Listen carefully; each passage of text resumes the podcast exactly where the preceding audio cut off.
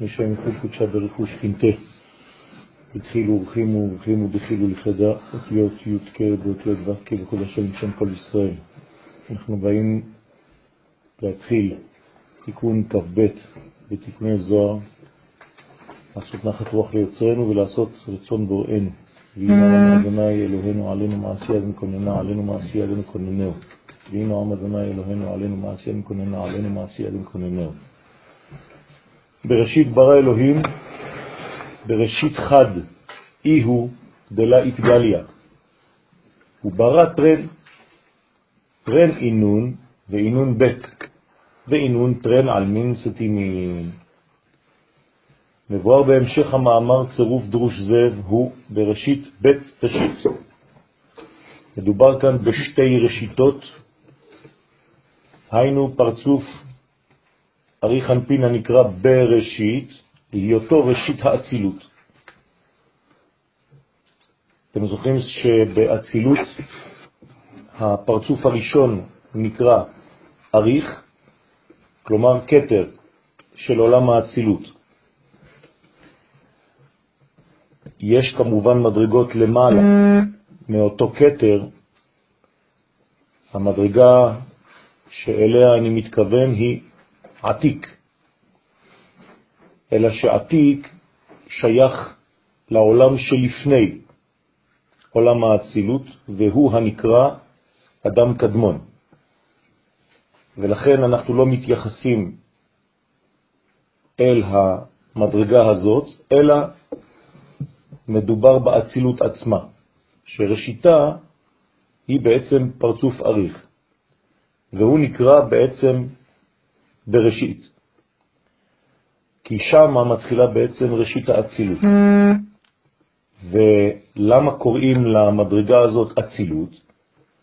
כי משם האציל ותיקן בכוח החוכמה של מעלה, שמה שלמעלה מהאצילות, הנקראת ראשית, את שני הפרצופים של אבא ואימא הנרמזים באות ב'.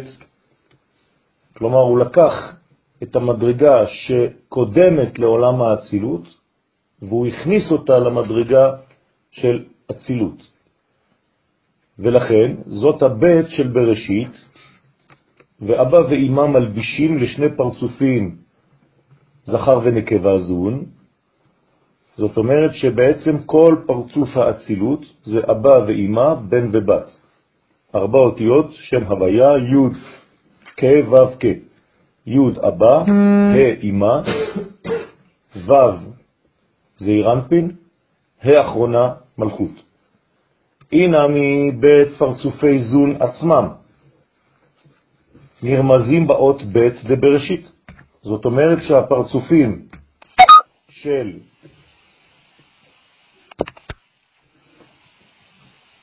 זון, זכר ונקבה עצמם, הם בעצם גם כן שתי האותיות ב', להיותם היכלות ולבושים לפרצופי אבא ואמא, כל פרצוף תחתון לבוש לפרצוף עליון ממנו, וכך הלאה.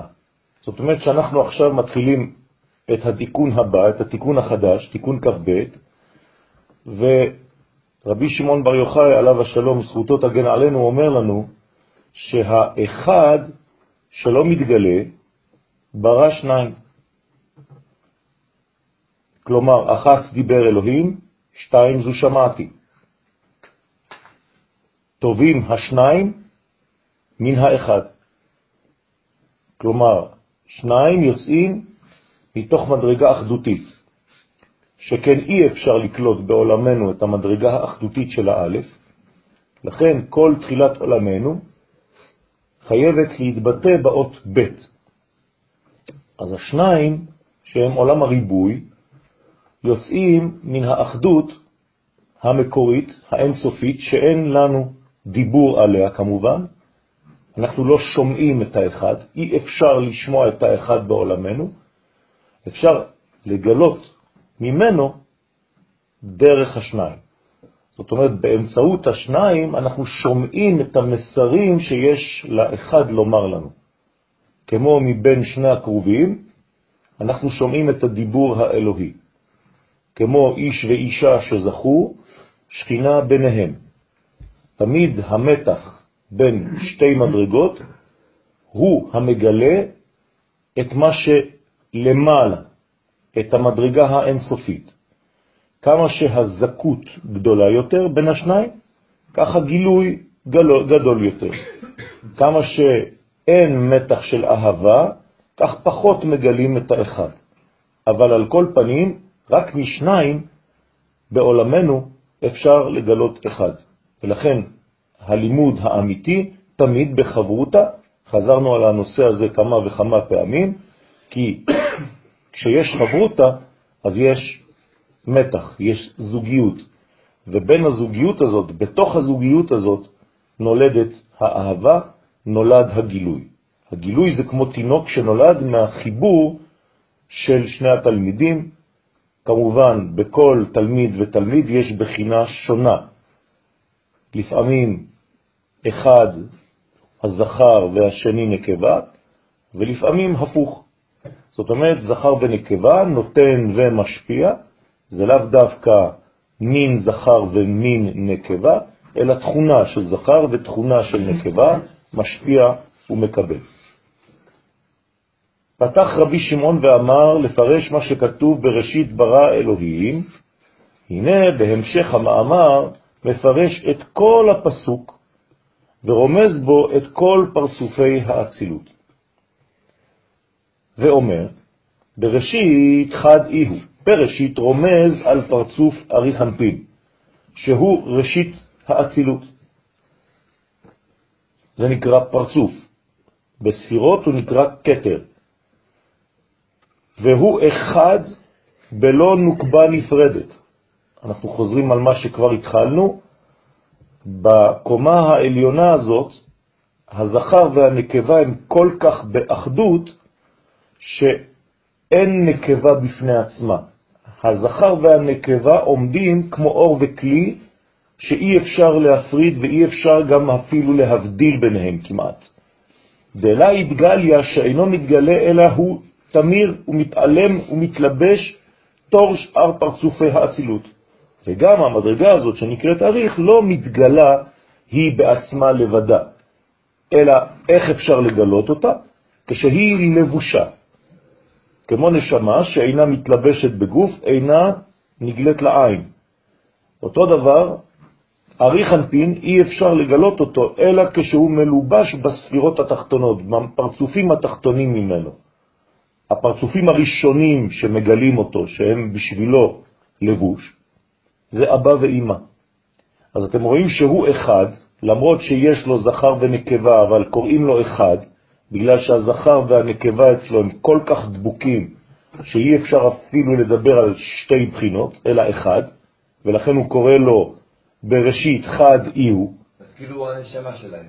אז הוא הנשמה שלהם, והם לבושים.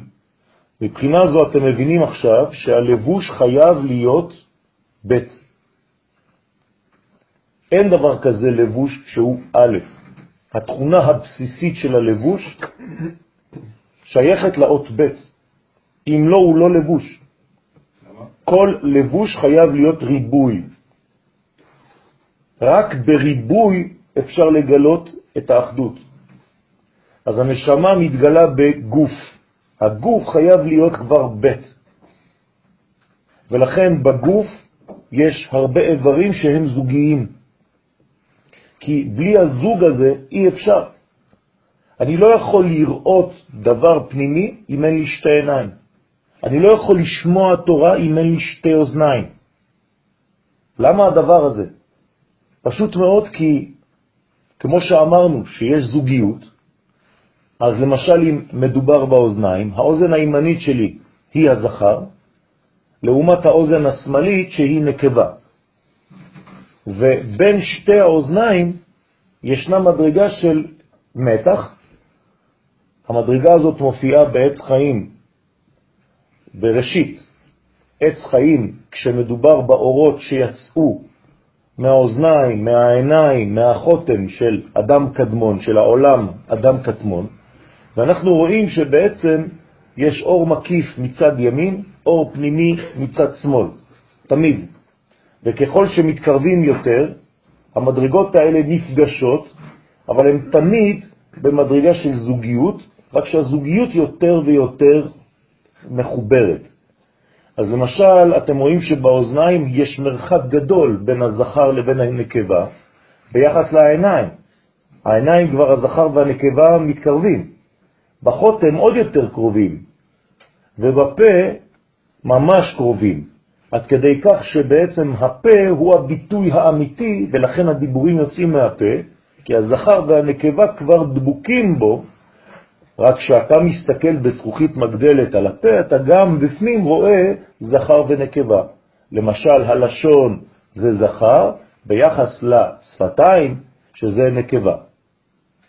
אז אותו עניין חוזר בכל המדרגות, שתמיד יש זכר ונקבה, והבניין של הכלי נולד בעצם מהדואליות הזאת, שהיא לא דואלית, כי במילה דואלית יש מתח אה, עד כדי חורבן, כן? דואל זה הריגה, אבל אני מעדיף את המילה פלורליות, פלורל, זאת אומרת ריבוי, רבים. ולכן מתלבש הפרצוף האחדותי הזה שנקרא אריך בתוך הפרצופים הנמוכים האלה, שהראשונים שבהם הם אבא ואימא, כמובן בספירות, חוכמה ובינה. כן. מה שאתה אומר, אני חווה אותו בצורה מאוד אה, גבוהה, זאת אומרת, אף פעם לא הגענו לאחדות בשום מצב. אנחנו מגלים אחדות, אבל אנחנו אף פעם לא נהיה הוא. אם אני ועוד אחד מתחברים ממש כמו שאתה מדבר, אתה תגלה רצון. כן, אז האחד הוא לא יכול להיות רק בחיבור של השניים האלה. הוא כן, הוא רק בחיבור של השניים האלה, אבל זה רק הרצון שמתגלה. שום דבר, שום דבר. אתה רק מגלה את רצונו, אתה לא מגלה אותו. למרות שהוא ושמו רצונו אחד, אתה תגלה את רצונו. באנו לעולם הזה לא כדי לגלות אותו, אלא כדי לעשות רצונו. זה משהו אחר. עושי רצונו. אותו אי אפשר לגלות. אנחנו מגלים חלקים, חלקים, חלקים, ומרבים בעולם הזה השלמה. הוא נקרא שלום. תלמידי חכמים מרבים שלום בעולם. מה הם עושים? הם מביאים הרבה הרבה מדרגות ממנו, שהוא נקרא שלום, בעולם. אז כל מדרגה ומדרגה שאנחנו כאן עושים, אנחנו מוסיפים שכבות, שכבות, שכבות של שלום. ומי הוא השלום? הוא יתברך. בסדר? זה נקרא ריבוי שלום בעולם. זה לא שאנחנו משלימים, כן? אז יש דיוק. תלמידי חכמים לא משלימים זה עם זה, אלא משלימים זה את זה. בסדר? כי כל אחד מגלה פן אחד, ובין השניים, כן, יוצא בעצם הגילוי. מה הזכר ונקבה בעם שלנו? אז יש מדרגות של זכר, מדרגות של נקבה. למשל, כהן ביחס ללוי הוא זכר, והלוי נקבה. וכך בעצם בכל מדרגה ומדרגה. יש תתי מדרגות, שכל מדרגה יש בה זכר ונקבה, משפיע ומקבל. בין העם לבין ארצו, זכר ונקבה. בין השמיים לבין הארץ, זכר ונקבה. קודשא בריחו זכר, כנסת ישראל נקבה, וכן הלאה בכל המדרגות. אפילו בפרטים שלך, היד הימנית שלך זכר, היד השמאלית שלך נקבה. וכו' וכו' וכו'. זאת אומרת שאנחנו צריכים כל הזמן להבין שזכר ונקבה זה לא סתם מין איש ואישה, אלא זה בעצם מדרגות שחוזרות ומתגלות בכל הפינות של המציאות. אין פינה במציאות שאין בה זכר ונקבה. כל מה שברא הקדוש ברוך הוא בעולמו, זכר ונקבה ברעם. וכל הזכר והנקבה כלולים בשתי מילים. השמיים זה כל הזכרים, והארץ זה כל הנקבות. בראשית ברא אלוהים את השמיים ואת הארץ. זהו, הוא ברא זכרים ונקבות, מין זכר ומין נקבה בכל הרבדים. הוא ברא טרן, עכשיו במילה בריאה אתם כבר רואים, כבר דרשנו זאת בכמה וכמה פעמים, ברא זה בר יצא מהאלף. המילה ברא, כן, זה כבר בית. כי אם אתה יצאת בר א', ברא, בר א', מחוץ לאלף, אתה כבר באות בית. זאת אומרת שהיציאה מהאחדות מולידה באופן אוטומטי ריבוי. שש. ולכן השניים האלה הם בעצם המינימום של הריבוי. כלומר, אמרת שניים, אמרת אלף, אמרת מיליון, אמרת אין ספור פרטים. שהמינימום שבהם זה השניים. בסדר? זה השניות, נקרא לזה. האחדות בראה שניות. בתוך השניות יש את המושג של הזמן. אתם זוכרים? שנייה. סקנד. תמיד זה שנייה בכל השפות. זאת אומרת, כדי למדוד זמן, אני צריך להיות בשניים, אני לא יכול להיות באחד. באחד אין זמן. לכן אין גם שינוי, כי שנייה מלשון שינויים. אז השינויים לא חלים על האלף, הם חלים רק על הריבוי, על הבית. ולכן ברא טרן, הוא ברא שניים, וארי חנפין ברא בעצם שני פרצופים שהם אבא ואימא. זאת אומרת שאבא ואימא לא קיימים בתחילת התהליך. הם באים, הם נובעים תוך כדי, זה כאילו שמדרגה מולידה מדרגה. בסדר? זה מתפלש ונפתח. באצילות יש כבר אבא ואמא. זה מה שאני אומר לך, אין עדיין. ארי חנפין בורא אבא ואמא, מוציא ממנו שתי בחינות. כן, תמיד האחד מוציא שתיים, האחד מוליד שניים. הוא מפרש טרן אינון הם שני פרצופים נפרדים עכשיו. מה שהיה אחדותי, עכשיו מתחיל להיות זוגי ממש בהבדלה גדולה עד כדי ראייה של זכר ושל נקבה. בסדר? השלמות. ושם מתחילה האצילות. ושם בעצם עדיין האצילות לא ממש אה, אה, מגלה את ההפרדה הזאת באופן טוטלי, אבל שם מתחילה האצילות באמת. היש, כאילו. היש, כן, החוכמה הראשונה, אבל ההפרדה באופן מובהק היא רק בעולם אחר, יותר נמוך, בבריאה. שם ממש בריאה זה כבר שניים. ולכן על עולם הבריאה נאמר בספירות בינה, בינה זה בריאה, זה אותו דבר, מינה דינים מתארים. רק ממנה מתחילים הדינים. כי דין, פירושו של דבר, פרט. חילוק. חילוק, לאיברים. ולכן רק בעולם הבריאה יש בעצם את מידת הדין שהיא נולדת. גם אם היא בעצמה עדיין רחמים גדולים, אבל ממנה זה כבר נולד. תורה. תורה זה חוכמה, נכון? אורייתא, אור זה חוכמה. מאיפה התורה יצאה? התורה יצאה מחוכמה, מסקירת החוכמה האלוהית, שהעבירה את המסר לבינה. בתוך הבינה זה כבר התחיל להתחלק, אבל זה עדיין באחדות, והתורה ירדה לחמש מדרגות של מידות, של פרטים, חסד, גבורה, תפארת, נצח, הוד, וכל זה בעצם מועבר לספירה השישית שנקראת יסוד, וממנה לספירה השביעית שהיא מלכות. זאת אומרת שבעצם יש לנו חמישה חומשי תורה, בגלל שיש לנו חמש מדרגות. חסד, גבורה, תפארת, נצח, הוד. יסוד לא נחשב, אתם זוכרים. צינור. יסוד הוא צינור להעברה לתורה שבעל פה, מלכות. ולכן בעצם כל המדרגות כאן מופיעות באותו עניין, תמיד הדבר הזה חוזר על עצמו. אז האחד מוציא שניים, שניים נפרדים. אבא בחינת זכר, אמא בחינת נקבה. זה ברור שאדם לא, איך שהוא נברא, לא יכול להישאר כמו שהוא היה. זאת אומרת שהאדם, איך שהוא נברא, הוא כבר בעצם בעולם הפירוד, למרות אחדותו ביחס אלינו, אבל הוא כבר בעולם הפירוד. האדם הראשון הוא לא הקדוש ברוך הוא, הוא כבר בריאה. כלומר, הוא כבר בריבוי. יכול היה להסתפק בזמן שלו במרכאות ולחזור לאחדות ולסיים את התיקון. כלומר, אדם הראשון יכול היה לגלות את מלך המשיח בעצמו.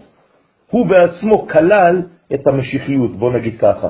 הוא יכול היה לסיים את ההיסטוריה באותו ערב שבת, ולהיכנס לשבת כאילו להיכנס לאלף השביעי, ליום השביעי של הבריאה, ולסיים ולחתום את הכל.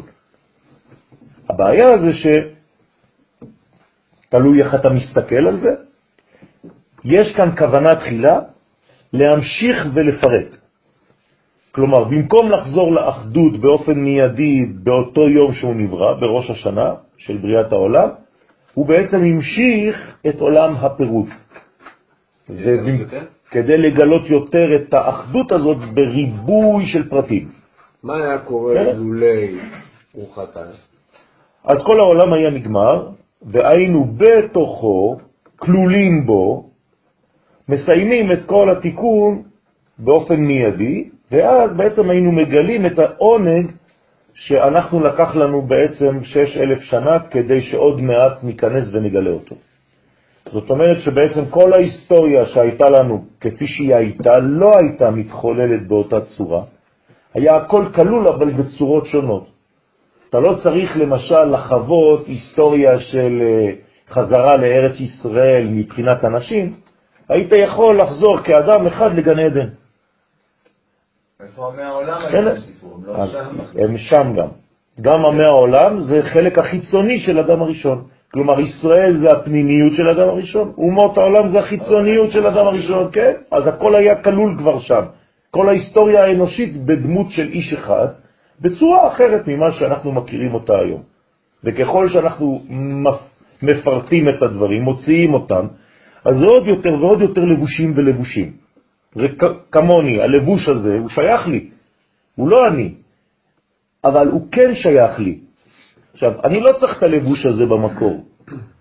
למה עכשיו הצטרחתי? למה אני צריך את הלבוש הזה שאני עכשיו לובש עליי? כי התרחקתי מהמקור. במקור בעצם אני מפשיט, אני מוריד את כל הלבושים האלה, יש לי לבושים אחרים בכלל. לבושים ששייכים עוד יותר קרובים אליי, שנקראים אור, באלף. כשאני מתרחק מהאור באלף, אני מתלבש בעור בעין. והאור בעין הוא לשון עיוור, זה עיוורון.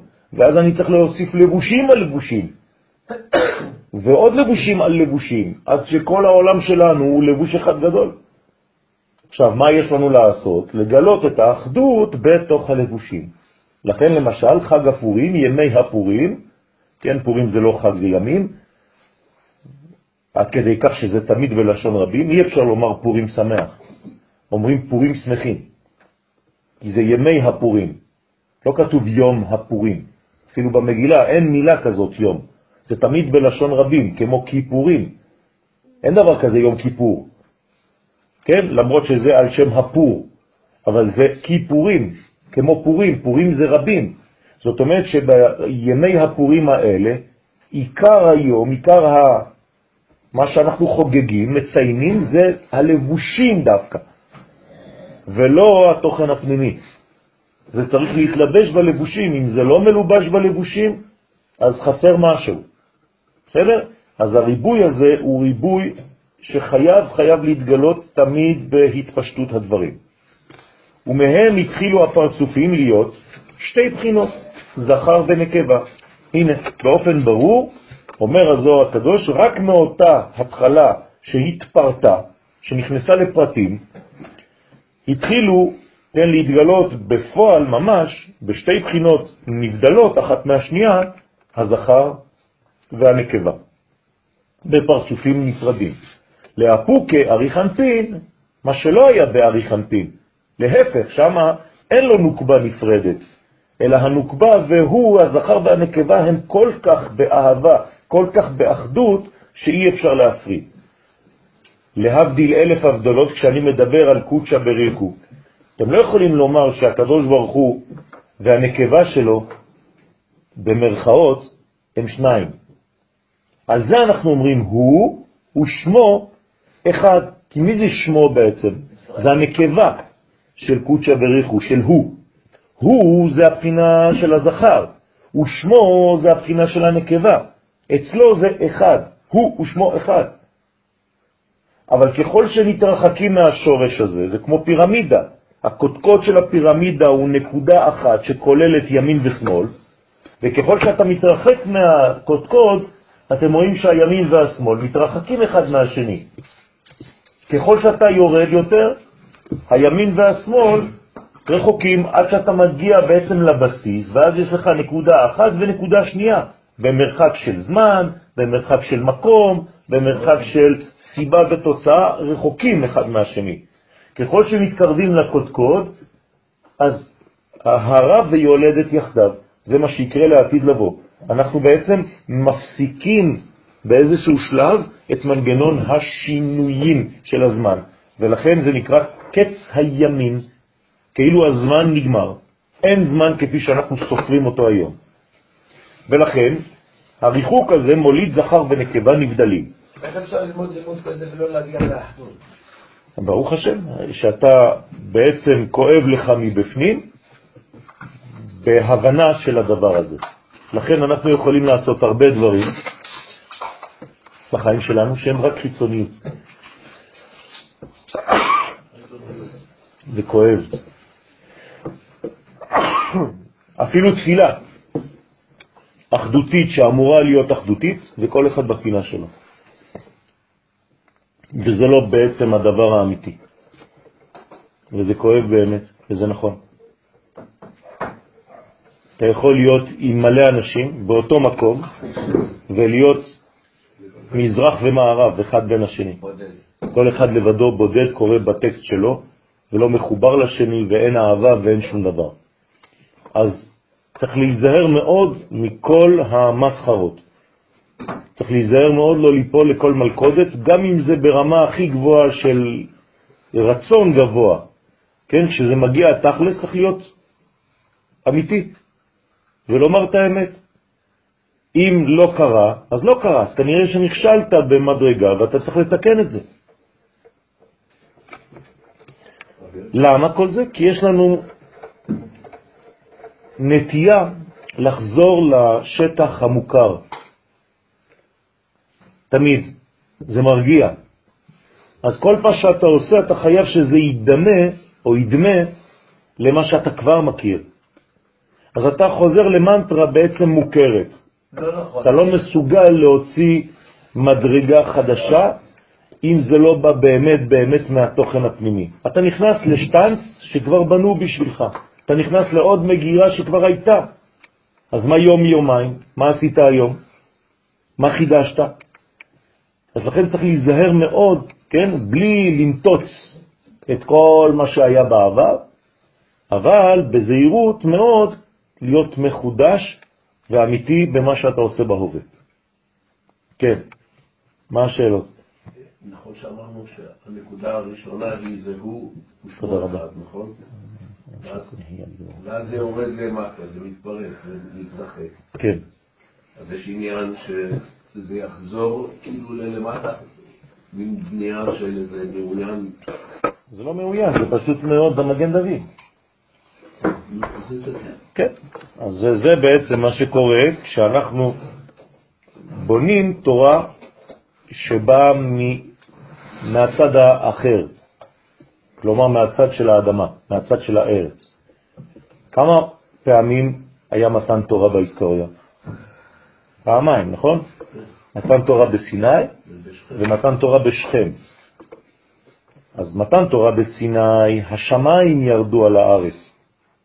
אז הציור המתאים זה פירמידה רגילה. מהאחדות האלוהית, שהשם עומד על ההר ויורד במרכאות לעולם שלנו. לארץ, לרצון. בארץ ישראל התורה שניתנה בין שני הרים, הר גריזים והר עיבל, זה בדיוק הפוך. הקדוש ברוך הוא כביכול לא עומד על ההר, הוא עומד למטה. אז בעצם, הוא עומד כאן בין שני הרים.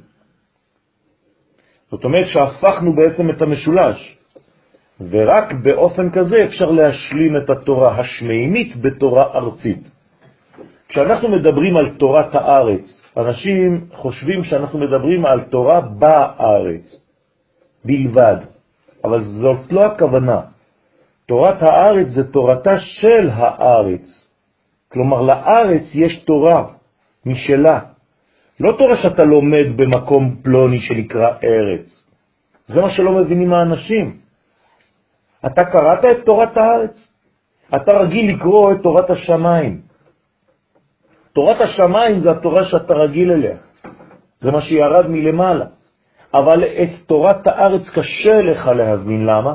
כי כל כולה טבע, כל כולה לבושים, כל כולה מהלכים גיאופוליטיים. אותה אתה לא יכול לגלות בקלות, רק מי שיש לו העיניים פנימיות, אז הוא רואה, וזאת התורה שבעל פה, זאת תורת הסוד האמיתית. ולכן רק כשאתה משלים את הפשט, תורת סיני, עם הסוד, תורת ארץ ישראל, אז אתה בעצם מקבל תמונה שלמה. אם לא, אז אתה לא יכול. מה קיבלנו בסיני? רק תורה שבכתב. אז תורה שבעל פה הוא כפה עלינו את ההר כגיגית, כי לא רצינו לקבל תורה שבעל פה, רצינו רק תורה שבכתב. בפורים קיבלנו את התחלתה של תורה שבעל פה, אבל התורה האמיתית שבעל פה זה בכניסה לארץ ישראל. אז חזרתנו לארץ ישראל היא לא רק מהלך גיאוגרפי של שינוי מקום, אלא בעצם הפנמה של תורה חדשה. עכשיו, מה מפחיד את האנשים הרגילים לתורה? הם רואים את התורה רק בניירות, רק בטקסטים, רק בלימוד קלאסי. הם לא מבינים שהתורה היא חיות, היא אוכל, היא לבוש, היא הכל.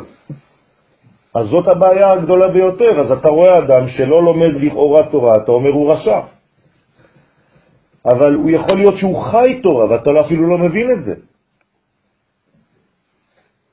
בסדר? אנחנו נעשינו יותר ויותר דתיים כאלה, כן? עד כדי כך ששכחנו בעצם שאברהם אבינו לא היה לומד בצורה שאנחנו לומדים. גם לא יצחק וגם לא יעקב. הם היו חיים את תורתם. חיים את האמת, אוכלים אותה, בולעים אותה, מעכלים אותה.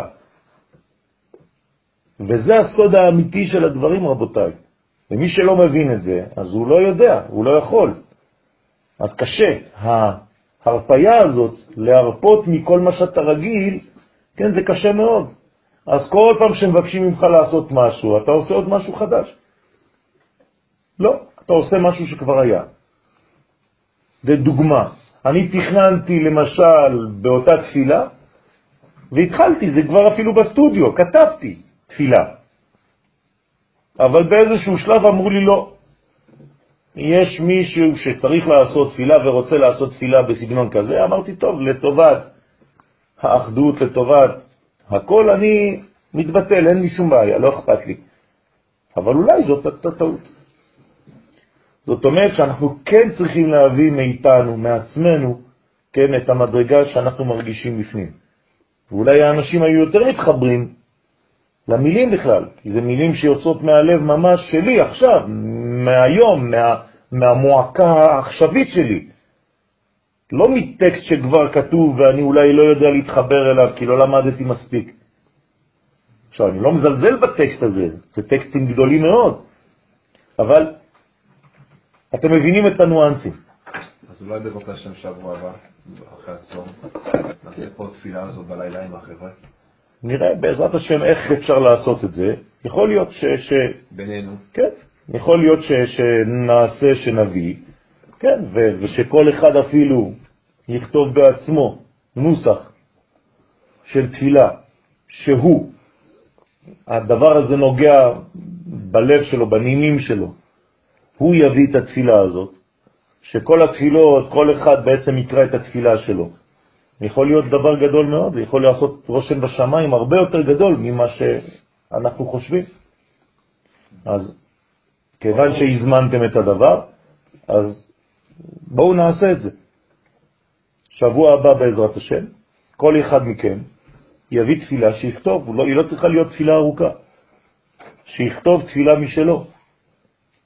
ובעזרת השם יבוא, וכאן, בנוכחות החברים, נעשה חבורה של עשרה בעזרת השם ויותר, לפחות שיהיה מניין, וכל אחד יקרא את התפילה הזאת, וכולם יכוונו בתפילה שלו, ונענה אמן על כל תפילה ותפילה. זה יכול להיות סיפור של רבע שעה, עשר דקות. ועינון ב' והם רמוזים באות ב' של בראשית. כלומר זה גם כיבוד השינויים, זה כיבוד הפרטים. עכשיו שאנחנו בעולם של ביתים, אנחנו בבית, כן? בית זה אותיות בית. לאלף אין בית. איפה הבית של האלף? הבית. לכן קוראים לה בית, זה בית. כלומר, בתוך הבית האלף יכולה לנוח. זה מה שהקדוש ברוך הוא רוצה, שתהיה לו דירה בתחתונים. אז תקראו לזה בית, בתחתונים, זה אותו דבר. אז זה הסוד הפנימי ביותר של האות בית של בראשית. כלומר, נתנו בית, נתנו בית לראשית. בית ראשית, בית ראשית. כלומר, הדבר הראשון שאתה צריך לבנות בחיים שלך זה בית. ראשית, בית. ואינון טרן על מין סתימין, שהם שני עולמות סתומים, ומלובשים תוך זון. גם הבית הראשון הזה, שהוא שניים, הוא עדיין סתום, הוא עדיין גנוז. האבא ואימא, למרות שהם שניים, אתם יודעים שיש זיווג ביניהם תמידי, דלה מתפרשים, לעלמא. אף פעם הם לא נפרדים אחד מהשנים, כל הזמן בייחוד. אז גם הם עדיין, למרות שהם שניים, מבחינת העולמות התחתונים זה שניים כל כך דבוקים, שאתה רואה אותם כמו אחד. אז צריך לרדת עוד מדרגה, לעוד זוג. אז הזוג היותר נמוך נקרא זון, זכר ונקבה, זה אירנפין ומלכות. בסדר? שש ספירות מצד אחד, ומלכות. חסד גבורה תפארת נצח הוד מצד אחד, מלכות מצד שני. זכר ונקבה נקראים זון, ואינם מושגים אלינו כי אם על ידיהם. אז עכשיו גם את אבא ואת אמא אני לא יכול להשיג, כמו שלא יכולתי להשיג את אריך. גם את אבא ואמא קשה לי להשיג, כי זה חוכמה ובינה. אז אני צריך לגלות את החוכמה ואת הבינה דרך מדרגות נמוכות יותר, שהן זעירנפין ומלכות. מה זה זעירנפין ומלכות חוץ ממילים?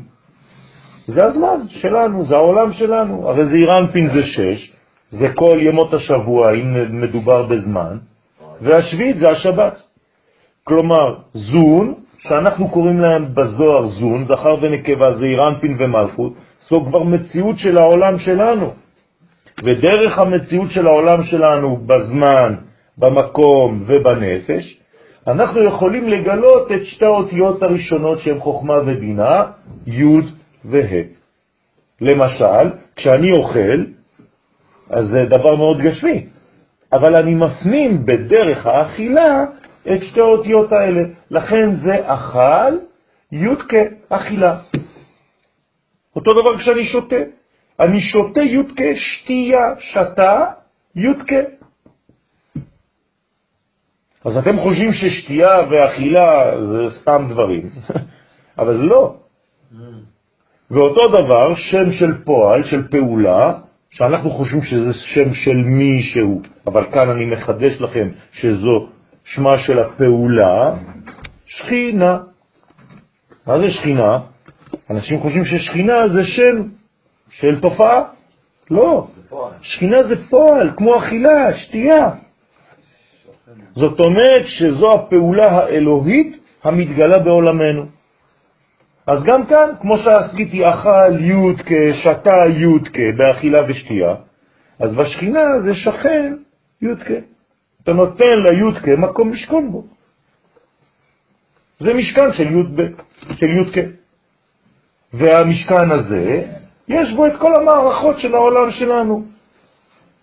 מלכות, שופט, כהן ונביא. אז זה המשכן, ראשי תיבות, כל מה שאמרתי עכשיו.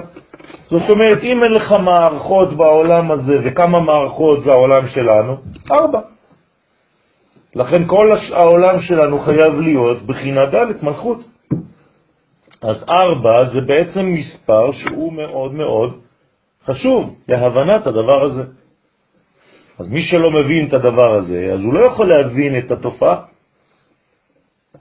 בסדר? אז כל הבניין שלנו חייב להיות בבניין כזה.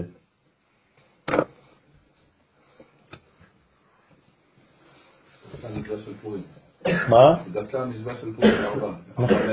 כן. כן, זה, זה כל, ה, כל הבניין הזה. כל הבניין הזה הוא בעצם רק עניין של לבושים.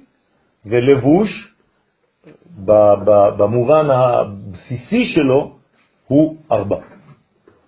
חייב שיהיה ארבע, זה דלת, כי זה דלת.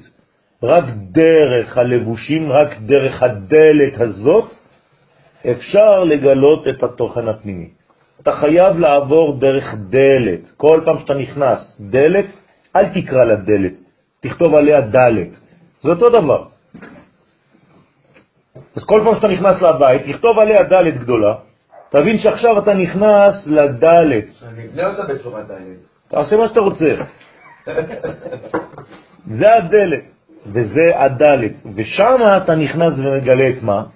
את האחד. נכון? ונהר אחד יוצא מעדן, אחד, ומשם ייפרד, והיה לארבעה ראשים, פישון, גיחון, חידקל ופרט. זאת אומרת שהעולם שלנו הוא כל כולו דלת אחת גדולה, אבל אמרתי לכם ב', נכון, שניים שהם ארבע. זאת אומרת שגם השניים בעצם מתפרטים אז כשאמרת שניים, אמרתי לכם, זה ריבוי, ריבוי, ריבוי. אבל באמת, השניים זה בעצם הארבע. הוא ממשיך ואומר, ובמה ברעלון ובאיזה כוח ברא אריך אנפין את אבא ואימא? איך? מה, הוא בורא? אז מי זה הבורא? אריך אנפין עכשיו רואים לפי הזוהר שהוא ברא. ברא זה יש מאין, לא יצר. אין, ופתאום יש. ברא זה יש מאין? בוודאי. מה זה בריאה? ברא זה יוצא, מ. לא. אתה לא יכול... לא, זה, נו, זאת אומרת זה אין, אין, אין משהו, יש מדרגה שהיא נסתרת, אתה לא רואה אותה. בסדר. ואמר, בנקודה אחת סתימה, בכוח נקודה אחת סתומה, שהוא חוכמה של מעלה מן האצילות. זאת אומרת, מאיפה אבא ואמא יצאו, מעריך. אומר הזוהר הקדוש, איך אריך ברא את אבא ואמא? בנקודה אחת סתומה. מה זה נקודה אחת סתומה? י'. י' זה נקודה אחת סתומה. הרי היא סגורה י', אתה לא רואה כלום בי'. זאת אומרת שמהנקודה הזאת יש לך כבר בעצם את הכל. הרי כמה זה הכל, כמה זה המספר הגדול ביותר בתורה? עשר. עשר. אין יותר מעשר. והעשר גנוז בנקודה הזאת כבר. זה הגמטריה שלה, זה המספר, המשקל שלה. לכן כשהקדוש ברוך הוא בעצם אומר י', יש לך כבר עשר מדרגות. הקדוש ברוך הוא אומר דבר אחד, יוצא לך עשר. זאת אומרת שיש עשרה מאמרות בהם נברא העולם. מאיפה הם יצאו? מאותה י'. שהרי נאמר, כולם בחוכמה עשית, והי' זה חוכמה. אז בי' יש כבר עשר. אתה אומר מילה, יוצא לך עשר דיברות. אתם מבינים? הכל עשר. כל מה שהיה באחד מופיע בעשר. עכשיו בואו נפתח את זה, אז עכשיו רואים את זה עוד יותר טוב, י' הנה, אז אני שומר את הי', יש לי ו' וד', זה מה שאמרתי לכם, זה אירנפין ומלכות. שש ועוד ארבע, עשר. כלומר, לא הוספתי כלום, זה כבר בפנים. אז הי' בעצם, אתם רואים שהיא הולידה, שהיא ילדה, זכר ונקבה. הנה, זה מה שהוא אומר פה. האחד הסתום, הנקודה הסתומה הזאת, הוציאה כבר עשרה. בכוח נקודה אחת סתומה שהוא חוכמה של מעלה מן האציות. ראשית אית קרא, הנקראת ראשית, אז כל פעם שאתם רואים י', אתם יודעים שקוראים לה ראשית. י' זה ראשית. כמו שכתוב, ראשית חוכמה. כן, תהילים. ועלה איתמר, ועליה נאמר, כולם בחוכמה עשית, ברוך שכיוונו. זאת אומרת, מה, מה, מה, מה עשה את כל מה שיש? רק זה, רק האות הזאת. כלומר, לא שייך שום דבר חוץ מהאות י'. במילים אחרות, כל האותיות הן י' אחת בצורות שונות שהתפתחו. הרי סופר סתם, מישהו למד פה לכתוב? קצת. כל אות שאתה כותב, אתה מתחיל בעצם בי'. לא רק בנקודה, אפילו ב, ב, ב, אתה עושה את הצורה של היוד, ואחרי זה אתה ממשיך. זאת אומרת שכולם בחוכמה עשית.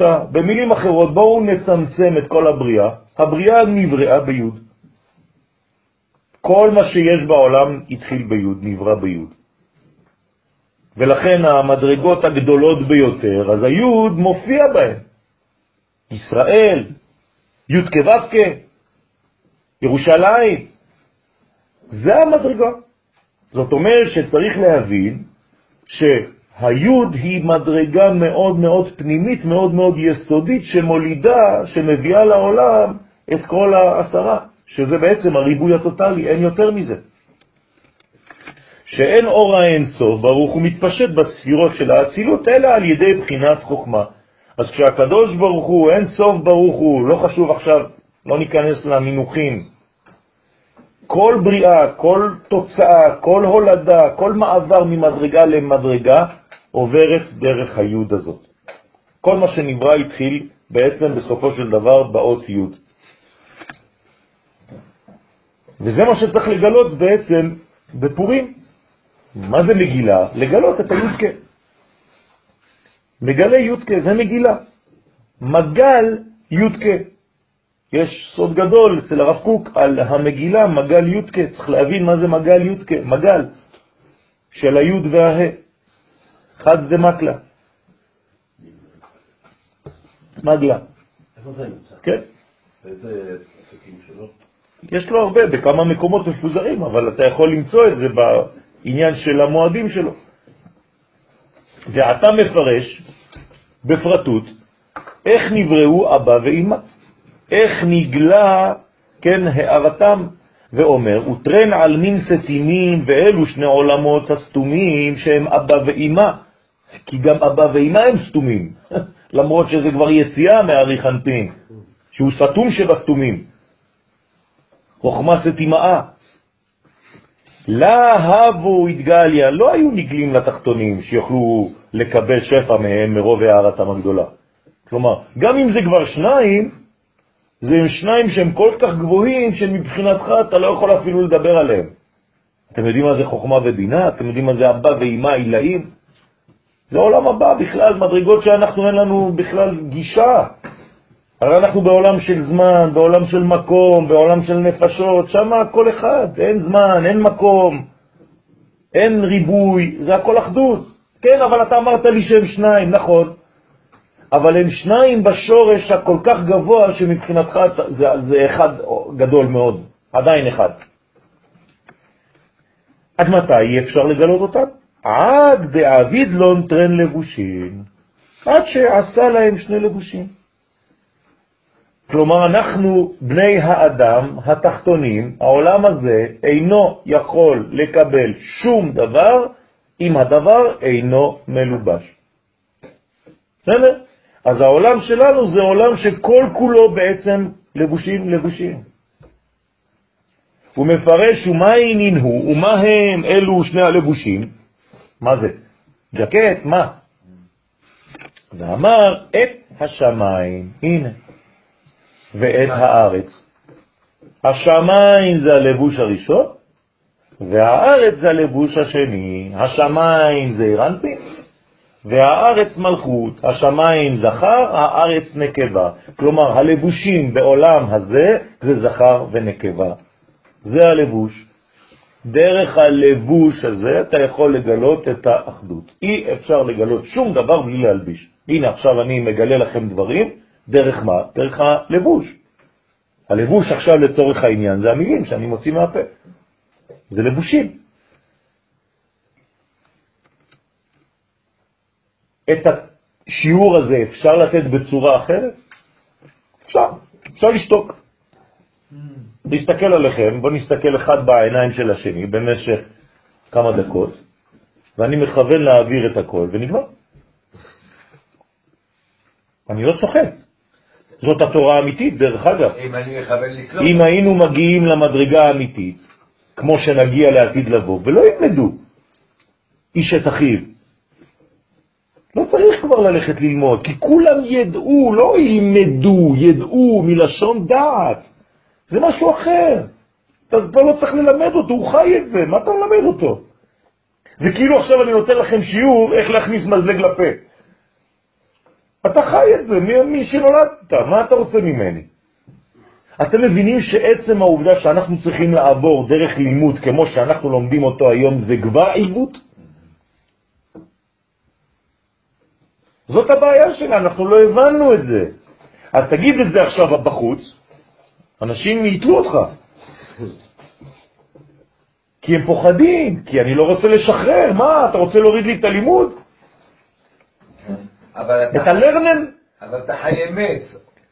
אבל זה, אנחנו מסכימים. אתה תלוי אה, באמת, או שאתה חי בשקר. שוב פעם. אני רוצה רק לה- לה- לה- להנגיש, אני רוצה להדגיש. כמה התוכן האמיתי הוא שונה ממה שאנחנו מכירים עכשיו. מלאה הארץ דעה, זה מה שנקרא. אז זה משהו אחר. הרי אם לא, אז הכל שקר. מה עשית בט"ו בשבט? אמרנו שלאכול פרי מארץ הקודש זה יותר גדול מלימוד על הדבר הזה, נכון? כל האדמו"רים הגדולים שחיו אי פעם בחוץ לארץ, כשהם היו רוצים לעשות כוונות, אז הם היו דורשים, דורשים, וזה ריבוע של זה, וזה גמטריה של זה, וזה ב... בסדר, דחילק, מה? הם בעצמם אמרו, אם היינו אוכלים רק, זה היה שווה את כל הכוונות שעכשיו עשינו, ועוד יותר. למה? כי אתה הפנמת. לכן את השמיים ואת הארץ, שהיא המלכות, ובהם נתלבשו אבא ואמא. כלומר, אבא ואמא מתלבשים בשמיים ובארץ.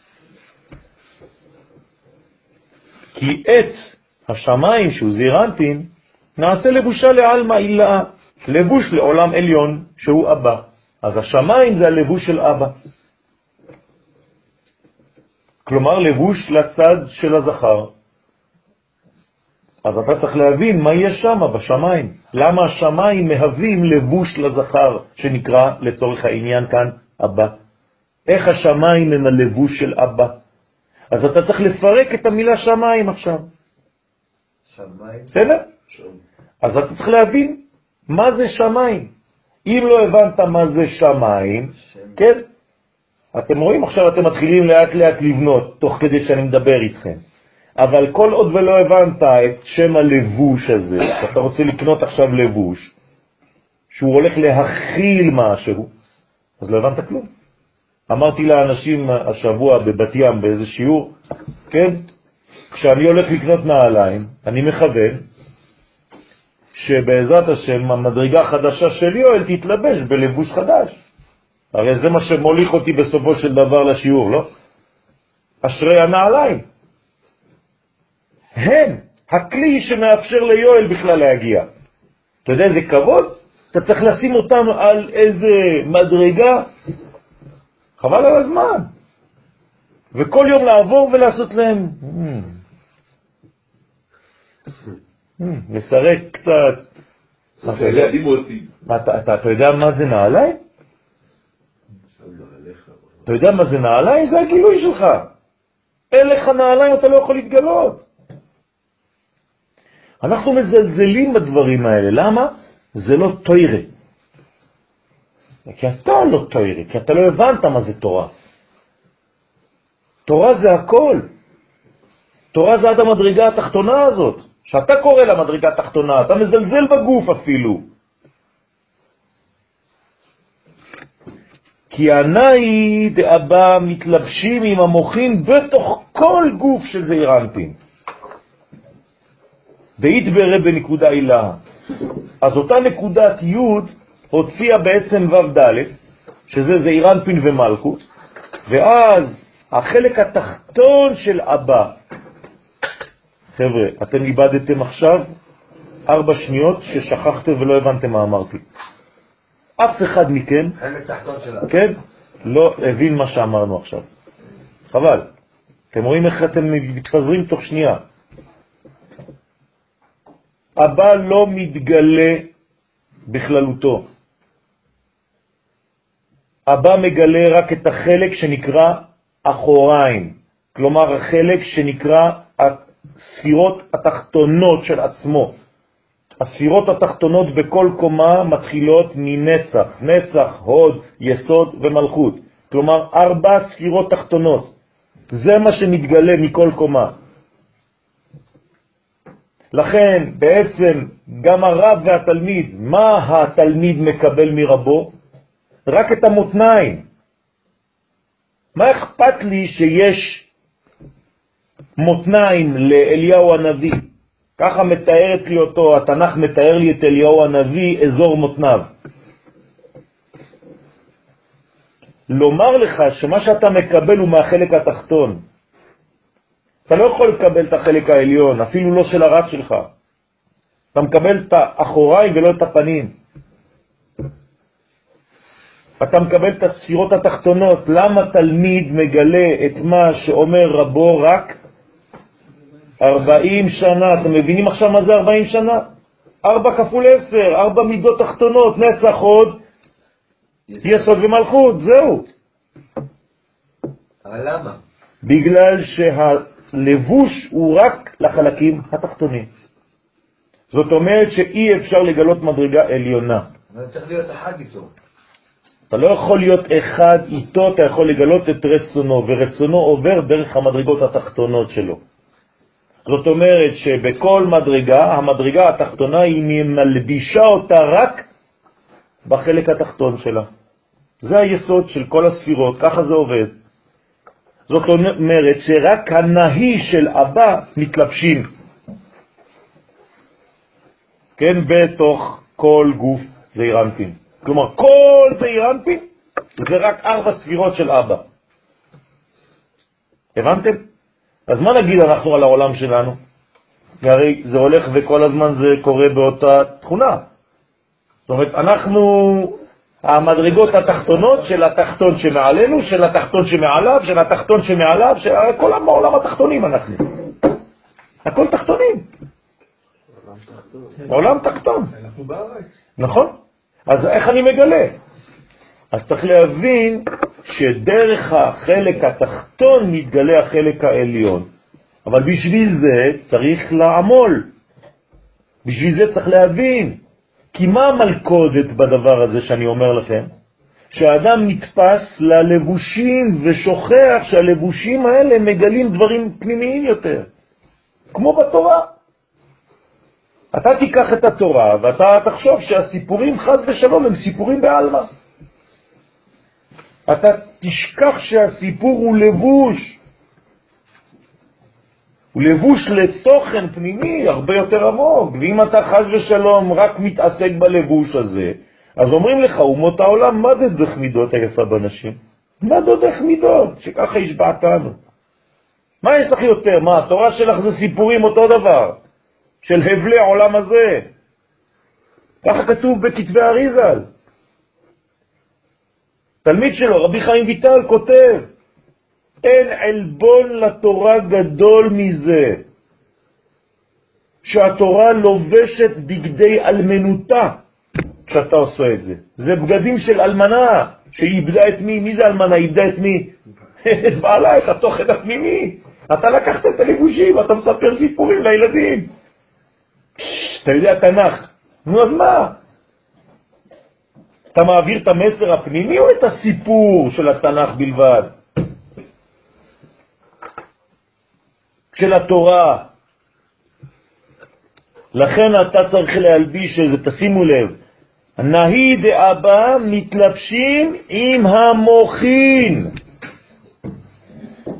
כלומר, בתוך הנהי יש את המוחין. איפה? בתוך גוף של זעירנטים. דאית ברי בנקודה עילה, שאבא נברא בנקודה עליונה של אות י', שהיא היוד שיצאה מאוויר של אווירה דחיה. איפה היוד הזאת שדיברנו עליה מקודם? יצאה ממדרגה שקוראים לה אוויר. מה זה האוויר הזה? זה אוויר זך, מדרגה עליונה. תוריד את היוד, נשאר אור. זאת אומרת שבעצם היוד הזאת היא יצאה ממדרגה עליונה עוד יותר, היא לא סתם יצאה לך פה, מה זה היוד הזאת, מאיפה יצאה? אתם מבינים שכל מדרגה מולידה מדרגה. אז זה יצא שהוא ראש השני של אריכנפין, כמבואר בעץ חיים, שער י"ג, ואת הארץ שהיא המלכות. כן. כמו שיש פה שמיים וארץ ובין שמיים וארץ, דווקא יש אוויר. כן. כמו שאמרנו בהתחלה של השיעור, שזה המתח בין השניים. נכון, נכון. גם בין השמיים ובין הארץ יש אוויר, לא האוויר שאנחנו מדברים עליו עכשיו, אבל גם כן אוויר. רוח, מדרגה של מתח אהבה. השמיים והארץ אוהבים אחד את השני, אבל הם לא מתחברים בשום מקום חוץ מארץ ישראל. ככה כתוב בזוהר, ככה כתוב בגמרא. שמיה בארעה נשקה. איפה הם מתנשקים? הדה בהדדה. איפה הם מתנשקים? רק בארץ ישראל. אם היינו יכולים עכשיו לצלם, הייתי מצלם לכם את השמיים מתנשקים עם הארץ. נשיקה. ההשקה בין השמיים לבין הארץ זה רק בארץ ישראל. אתם מבינים מה זה אומר? שבחוץ לארץ, אדם שחי בחוץ לארץ, גם אם הוא בתורה, הוא בעלמא דפירודה, הוא בעולם של הפרדות. השמיים שלו והארץ שלו אינם יכולים להתחבר באמת. נכון. בגלל זה אומרים שהארץ מחכימה? בוודאי. זאת אומרת, באוויר? אווירה זה ארץ ישראל מחכים. למה? כי זה מתח של אהבה בין השמיים לבין הארץ. אתה רק הולך ארבע אמות בארץ ישראל, יש לך חלק לעולם הבא. ככה כתוב. כמה אמות הלכת, תגיד לי? כן, אתמול הבאתי את האוטו לטיפול.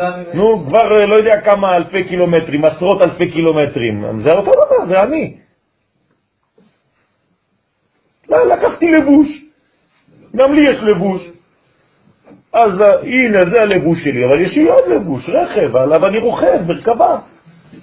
וכל פעם שהגלגלים עושים עוד 400, חלק לעולם הבא, חלק לעולם הבא, חלק לעולם, תכתוב על הגלגלים שלך. כן, הכל, יש הכל שם, באמת. אמרנו ניתן לך ברגליים. סוסים יש שם, כמו שהוא אומר, אופנים, גלגלים, הכל יש. צינורות, מה אתה רוצה? הכל.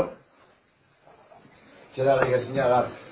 כל העולם שלנו, על כל הפרטים שלו, הוא, הוא בא רק מהיוד של האוויר. נכון. זאת אומרת, עוד לא נגענו באלף והבנת. נכון. של האוויר הזך. של האוויר הזך, האוויר הדחיה. בסדר. אז לכן אתם מבינים שבעצם הלבושים האלה, אז השמיים זה הלבוש לאבא, וארץ זה לבוש למי? לאמא. יפה. אז לכן המלכות נעשית לבושה לעלמתתה, לבוש לעולם התחתון שהיא אמא. דאית ורא באלוהים, שאמא נבראה בשם אלוהים. אז הנה עכשיו יש לנו עוד רמז, מי ברא את אמא? שם אלוהים. כלומר, כל פעם עכשיו שאתה רואה את השם הזה, אתה תדע שמדובר בנקבה, באמא, במדרגה של גילוי, במדרגה של לבוש. לכן אנחנו אומרים אלוהים בגמטריה הטבע, מלשון טבעת, כלומר דבר עגול שמגלה יושר פנימי. זה, זה הדין, זה תחילת הדין. אבל זה יכול להגיע גם למדרגה אחרת, אלוהים אחרים. היינו על ידי הגבורה דעתיקה נקרא אלוהים. אז מאיפה האלוהים הזה? אז הנה הזוהר מגלה לנו, זה בעצם מדרגה שנקראת גבורה דעתיק יומין. אתם זוכרים שאמרתי לכם בתחילת השיעור שהאצילות מתחילה באריך, אבל אם תסתכל בקטר של האצילות, הקטר של אצילות בנוי משתי קומות. הקומה העליונה נקראת עתיק, והקומה התחתונה נקראת אריך.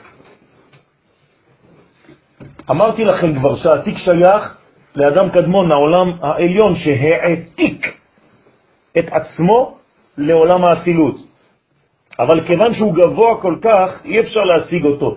אז הוא בעצם הביא מדרגה אחרת של אריך, שהיא כבר קטר של העולם הזה של אצילות. אבל היא עיניים שלו. אותו דבר, יפה מאוד, עכשיו הבנת. זאת אומרת שמאיפה בעצם השם אלוהים עכשיו שברא את אמא? מהגבורה של עתיק. כלומר, אם תיקח את עתיק, יש לה עשר ספירות, כתר, חוכמה, בינה, חסד, גבורה, תפארת, נצח, חוד, יסוד, מלכות, קח את ספירת הגבורה, היא זו שהוציאה את השם אלוהים שברא את אמא. בסדר? דאי היא אמא אילאה, וזו נקראת האמא העליונה, כלומר אצלנו בינה, שאנחנו קוראים לה בריאה בעולמות, עולם הבא בערכים וכו' וכו'.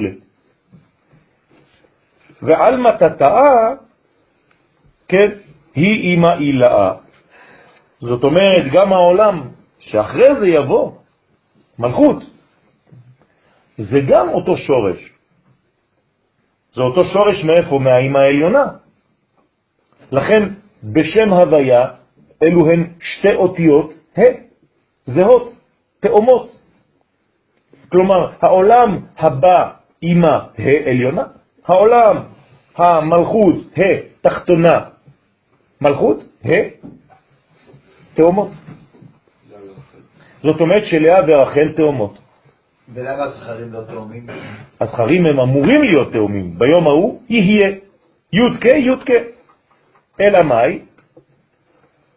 הילד עכשיו, הוא הפך להיות בעצם המשכיותו של האבא, אז הוא הוליד מדרגות, הוציא מדרגות מעצמו, עוד מעט נגיע גם לזה. במקום לגלות את היוד כפי שהיא במקור, הוא התפשט יותר. יש לו עכשיו כמו רגליים. ולא נקרא לזה זיוף. זה קצת שינוי מהמדרגה, על זה אומרים לנו חכמים, שבעזרת השם לעתיד לבוא, ביום ההוא יהיה השם אחד ושמו אחד. לא י' כ' ו' כ', אלא יהיה. מה זה אומר? אנחנו לא נשנה את השם י' כ' ו' כ', אבל אנחנו נבין שבעצם הי' כ' מתגלים בול אותו דבר בעוד פעם י' כ'. אין הבדל בין המקור לבין התוצאה. פעמיים י' כ'. כלומר, כמה זה בגמטריה? 30. בסדר? ובערך אבא שקראו אלמה אילה נקראת אימא אלמה תתאה. אז למה קוראים לאימא אלמה תתאה? למרות שהיא יכולה להיות אלמה אילה? או אימא אילה, ביחס לאבא. בגלל שאבא תמיד יקרא עולם עליון, לא חשוב על איזו נקבה אתה מדבר, תמיד זה יהיה ביחס אליו תחתון. כלומר, ימין ושמאל זה כמו מעלה ומטה. זה אותו דבר. כל מה שבימין הוא למעלה, כל מה שבשמאל הוא למטה, גם בגוף. תמיד זה ככה, בכל המדרגות. והימין חייב לשלוט על השמאל, כי אם הימין לא שולט על השמאל, חז ושלום, העולם הולך למידת הדין ונחרב. אז כל יום אנחנו צריכים להשליט את הימין על השמאל. דוגמה, אני קושר את השמאל שלי. אני אומר לו, דיר בלק, אל תזוז, אתה תחת חסותי.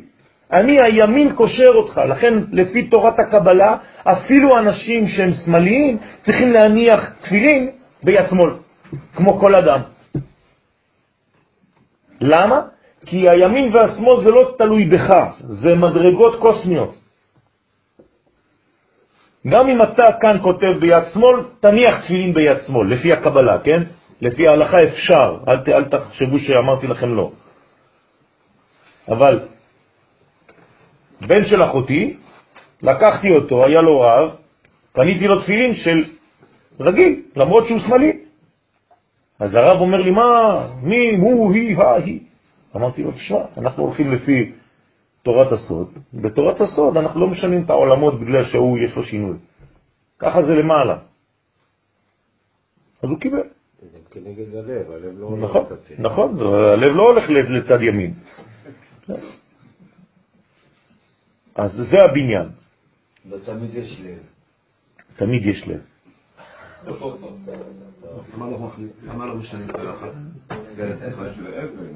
כי אנחנו, עוד פעם, החולשה הגלותית כל כך הוטבעה באלפיים שנה, שקשה לנו להיפרד מהרבה הרבה דברים. אתה לא יודע כמה דברים אנחנו עושים שהם בכלל קשורים למדרגות של לא שלנו? מלא, אנחנו אפילו לא יודעים את זה. יש אפילו תפילות שלפי הקבלה לא אומרים אותם ביום הכיפורים והם כתובים בכל המחזורים. כי מי שתיקן אותם זה שבתאי צבי.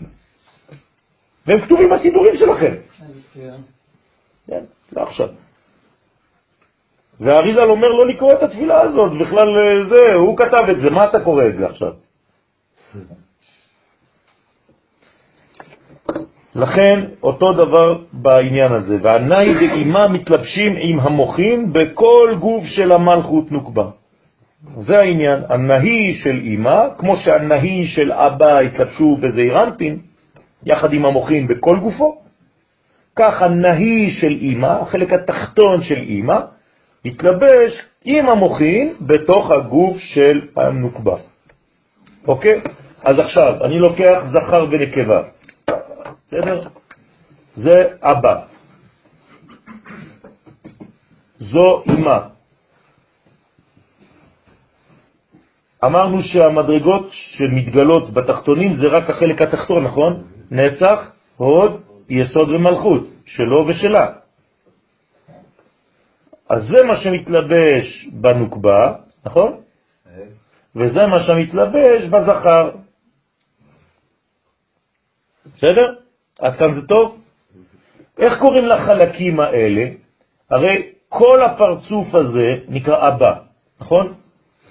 אבל אם אני לוקח רק חלק מהפרצוף, נקרא ישראל סבא. זה החלק התחתון של אבא, ופה נקראת תבונה.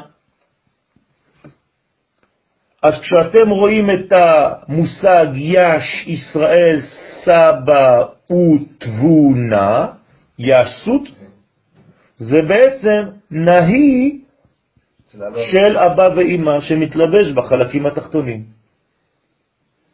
בסדר? אוקיי, אז בואו נמשיך.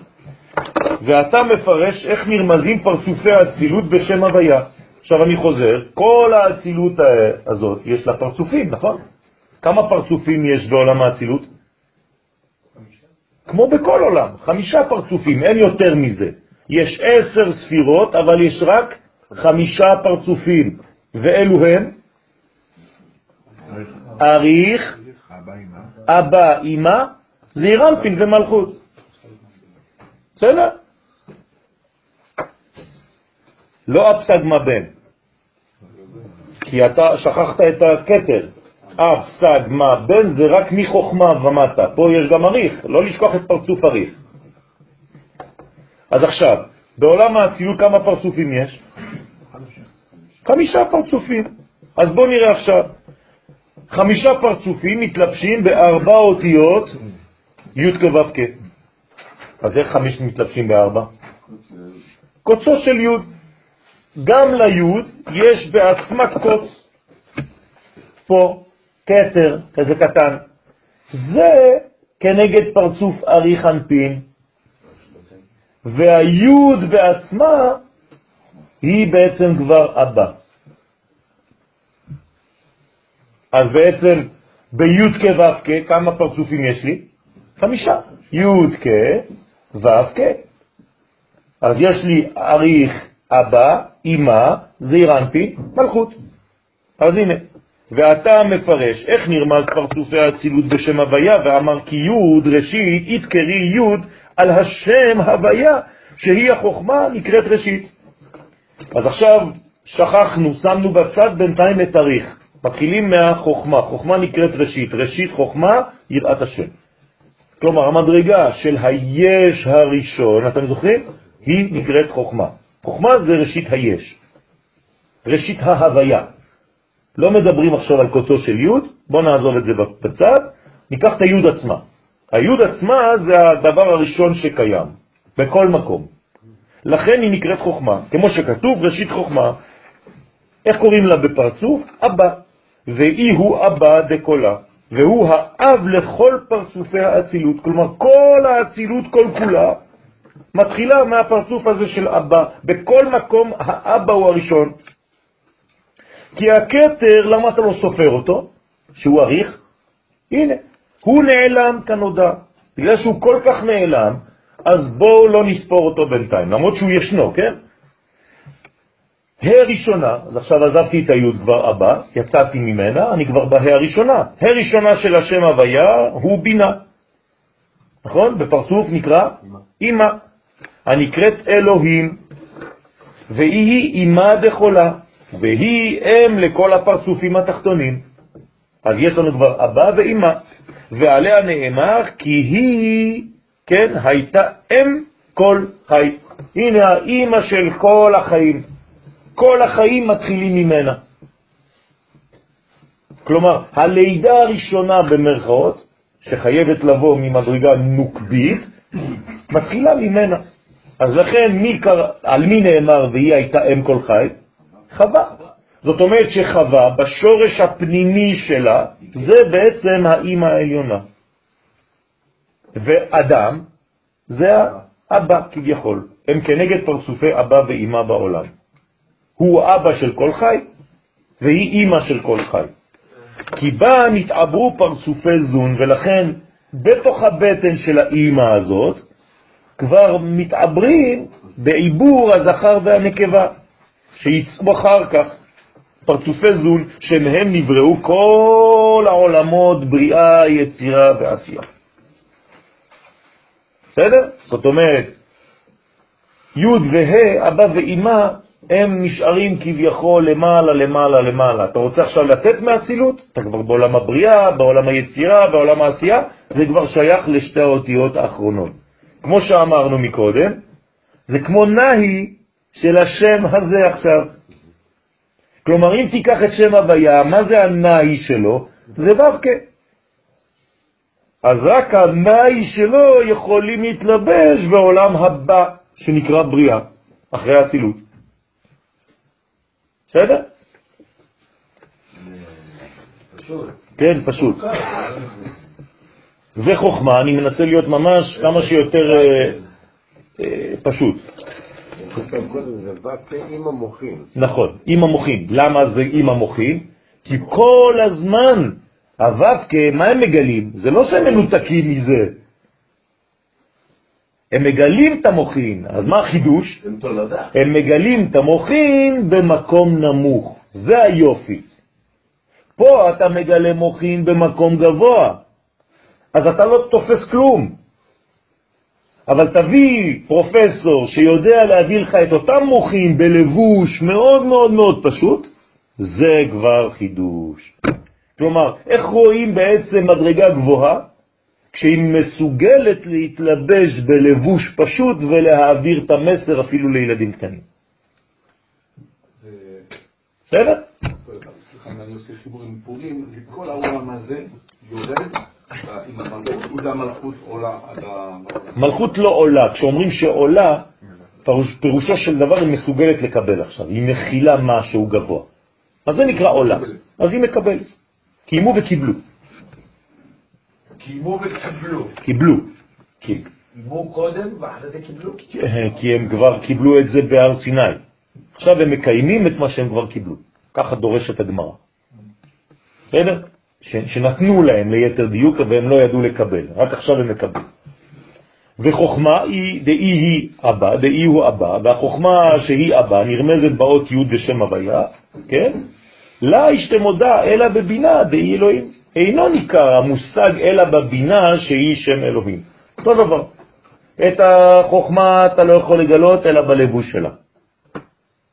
את הבינה אתה לא יכול לגלות אלא בלבושים שלה, וכו' וכו' וכו'. כל דבר מתגלה רק בלבושים. את הקדוש ברוך הוא אנחנו מגלים רק בלבושים. אז מה הם הלבושים של הקדוש ברוך הוא? למשל, הזמן. זמן זה לבוש של קודשא בריחו. שישה ימים ושבת זה זמנים וימים.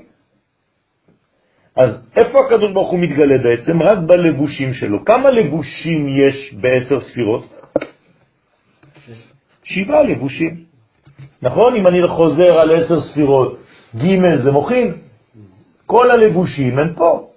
חסד, גבורה, תפארת, נצח, הוד, יסוד ומלכות. 1, 2, 3, 4, 5, 6, 7, שישה ימים ושבת. כלומר, כמה ימים יש בשבוע? שבעה ימים. למה אין עשרה? היה אמור להיות עשרה ימים בשבוע, כי זה למעלה מהזמן. זה במחשבה האלוהית. אז אתה לא בכלל מתעסק בזה, אתה תתעסק במה שאתה צריך להתעסק, כלומר בזין תחתונות, רק בלבושים. אז מה אתה... בסדר? אז מה יש לטעון שאנחנו יודעים את הלבושים? שאנחנו מה? עובדים את הלבושים. בגלל שאנחנו לא מבינים מה שעכשיו הזכיר צוריאל, שהלבושים האלה מכילים מוחין. ואם אתה הולך לאיבוד בלבוש בשביל הלבוש, אז הלכת לאיבוד ממש. אתה צריך להבין, כמו הסיפורים של התורה בדיוק. זו דרשה, דרך אגב, שאומר כל בחור מחסידות חב"ד בבר מצווה. זה מה שהוא אומר. אתם ראיתם פעם חב"דניק בבר מצווה? בלי להבין, הוא מדבר, אה, אני אומר לך, זה דרשה של עשר דקות. אבל כן, הוא אומר את זה. הוא אומר את זה, מה שאמרנו עכשיו. כלומר, יש עשרה ואתה מגלה רק שבעה וכו' וכו'. זה נכון. זה היסוד הפנימי. כן, נכון. זאת אומרת, על ידי זה שאתה חי את זה. זה מה שאמרנו קודם. שאי אפשר להשאיר את זה במוחים. נכון, נכון, נכון, נכון. נכון. כמו היום בדיוק. אנשים שבעצם רק לומדים ולא חיים את לימודם. זה בדיוק העניין. מה? טוב. כי נאי דאבא מתלבשים בנאי דאימה. אז כל הזמן החלק התחתון של העליון. אה, התחלת, חיכית שאני אתחיל. יש לך דיליי? רק השבע התחתונות של... מה? הבנתי. אתה אומר ארבע כל הזמן המלבושים והסיפורים, ומתעסקים רק בסיפור. כן, אין למקרא אלא יוצא מזה פשוטו. נכון. אז הסיפור הוא סיפור. אז מה? אבל הוא אומר משהו. לא אומר משהו, כל סיפור אומר משהו. גם סיפור שמספרים סיפור סתם, הוא גם סיפור שיש מאחוריו משהו. אני אחרת תקבל אותו. נו, בסדר, אבל כשאתה מעביר את המסר הזה, כמה שאתה יודע יותר על מה שמלובש בסיפור הזה, כמה שאתה יותר חכם. למשל, אסתר אומרת במגילת אסתר, אחרי שכבר הרגו את הבנים של המן, היא אומרת, ומחר תתלו את אותם. אבל זהו, זה כבר נעשה אתמול, מה אתה רוצה? אז אומרים לנו חכמים, הנה, זה סיפור. אבל הסיפור הזה, אתה רואה שמשהו צולע? אז הוא אומר, לא, אסתר זה נבואה. היא לא מדברת על מחר, מחר, היה יום שלישי, מחר יום רביעי. היא אומרת על העתיד, על 1945 של זמננו. כלומר, אלפיים שנה אחרי. מה? 11 נאצים במשפט ניורנברג באו וכל השופטים דנו אותם למה? לתלייה. וזה לא היה נורמלי, אף פעם לא דנו לתלייה. אחד פחד מאותם 11 והתאבד בכלא, נשארו 10. כלומר, בדיוק כמו שאסתר אמרה, לא 11, 10 היא רוצה. ומה אמרו, מה הוא אמר לפני שהוא מת? היום זה הפורים של 1945. כלומר, ברוח הקודש, כאילו הקדוש ברוך הוא השתמש ברשע הזה כנביא לצורך שנייה, להזכיר לנו מה שאסתר אמרה במגילה מחר. אתה מבין? עכשיו, אתה יודע את הסיפור הזה, זה מוסיף לך רובד אחר. ספר את הסיפור הזה, אותו דבר, מבחינה יבשה, כמו שיספר לך את זה עיתונאי. אז מה, מה עשית? מה דודך מדוד היפה בנשים? אותו דבר.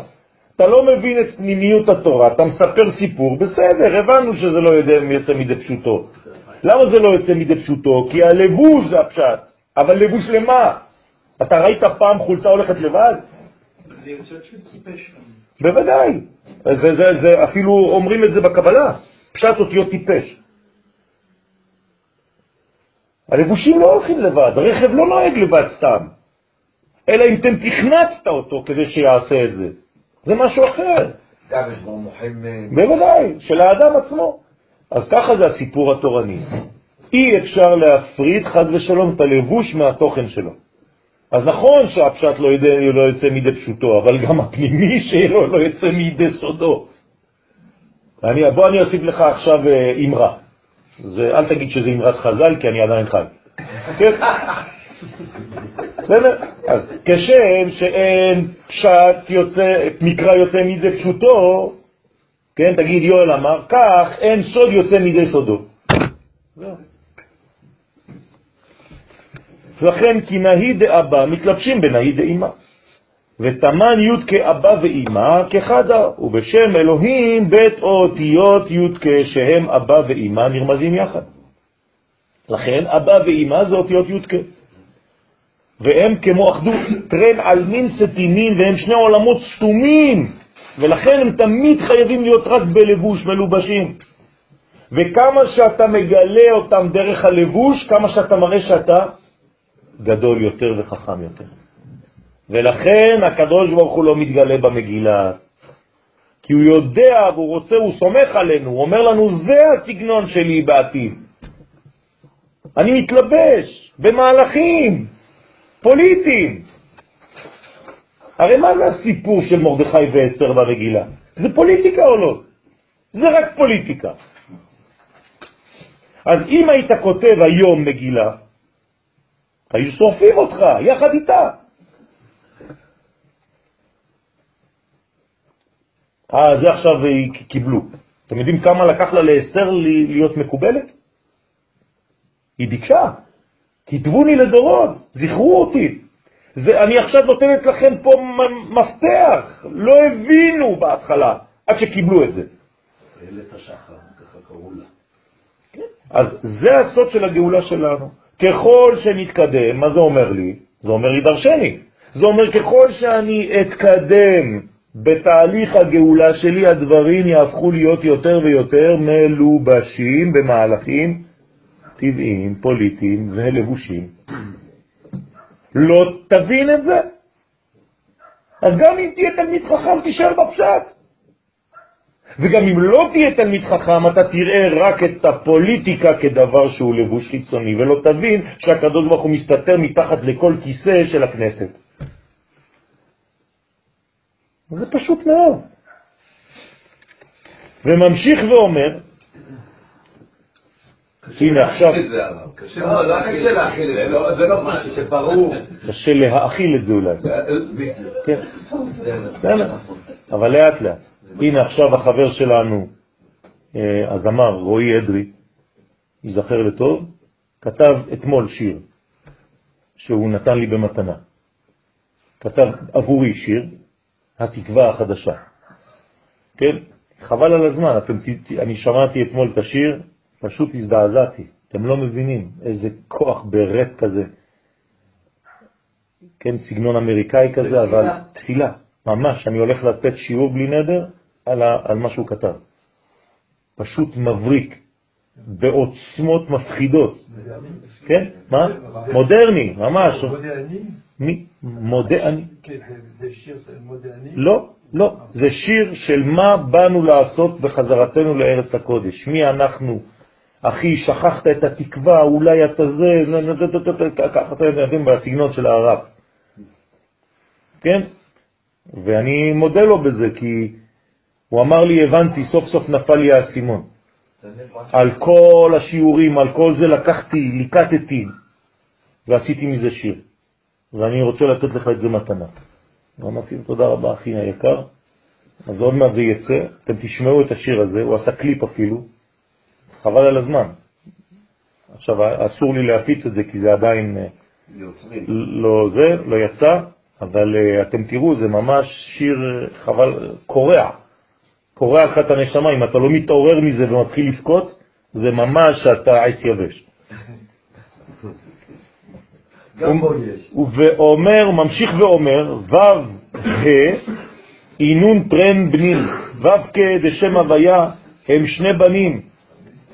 אז קוראים להם בעצם ו' כ' שני בנים, למרות שזה שם בן ובת. אבל למה הוא קורא לזה בנים? כי הוא רואה בנים לבניך, זה לא רק בנים. זה צאצאים, קוראים לזה בנים מלשון בניין, הם בונים אותך. אז יש בתוכם גם בנות כמובן. יש דווקא תאומים אמיתיים, בן ובת. כן, כן. ולכן, אמיתי לא. זה, זה נקרא תאומים. לא, שממש. מה? כמו שיש תאומים שבונים אחד לשני, או תאומות שלו, האם יש דבר כזה בן ובת, שזה בדיוק אותו דבר? מה זה בדיוק אותו דבר? זה בן ובת. לא. בבנים. לא, כי אנחנו מדברים הרבה תמיד על כן. תאומים, תאומות, וכאילו זה משהו... כאילו יצאו יש, כאילו משהו יש מדרגה. כזה, לא כן, יודע כן, להסביר את כן, זה. כן, האם יש דבר כזה כן, בזכר ונקבה? כן. האמת, האמת, אתה רוצה שאני אגיד לך משהו?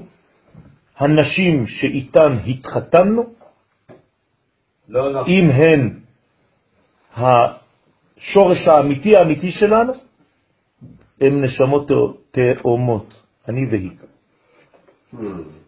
אנחנו תאומים. זה קשה להכין. נכון. ראשית ההיסטוריה, בראשית ההיסטוריה, כל בן התחתן עם תאומתו.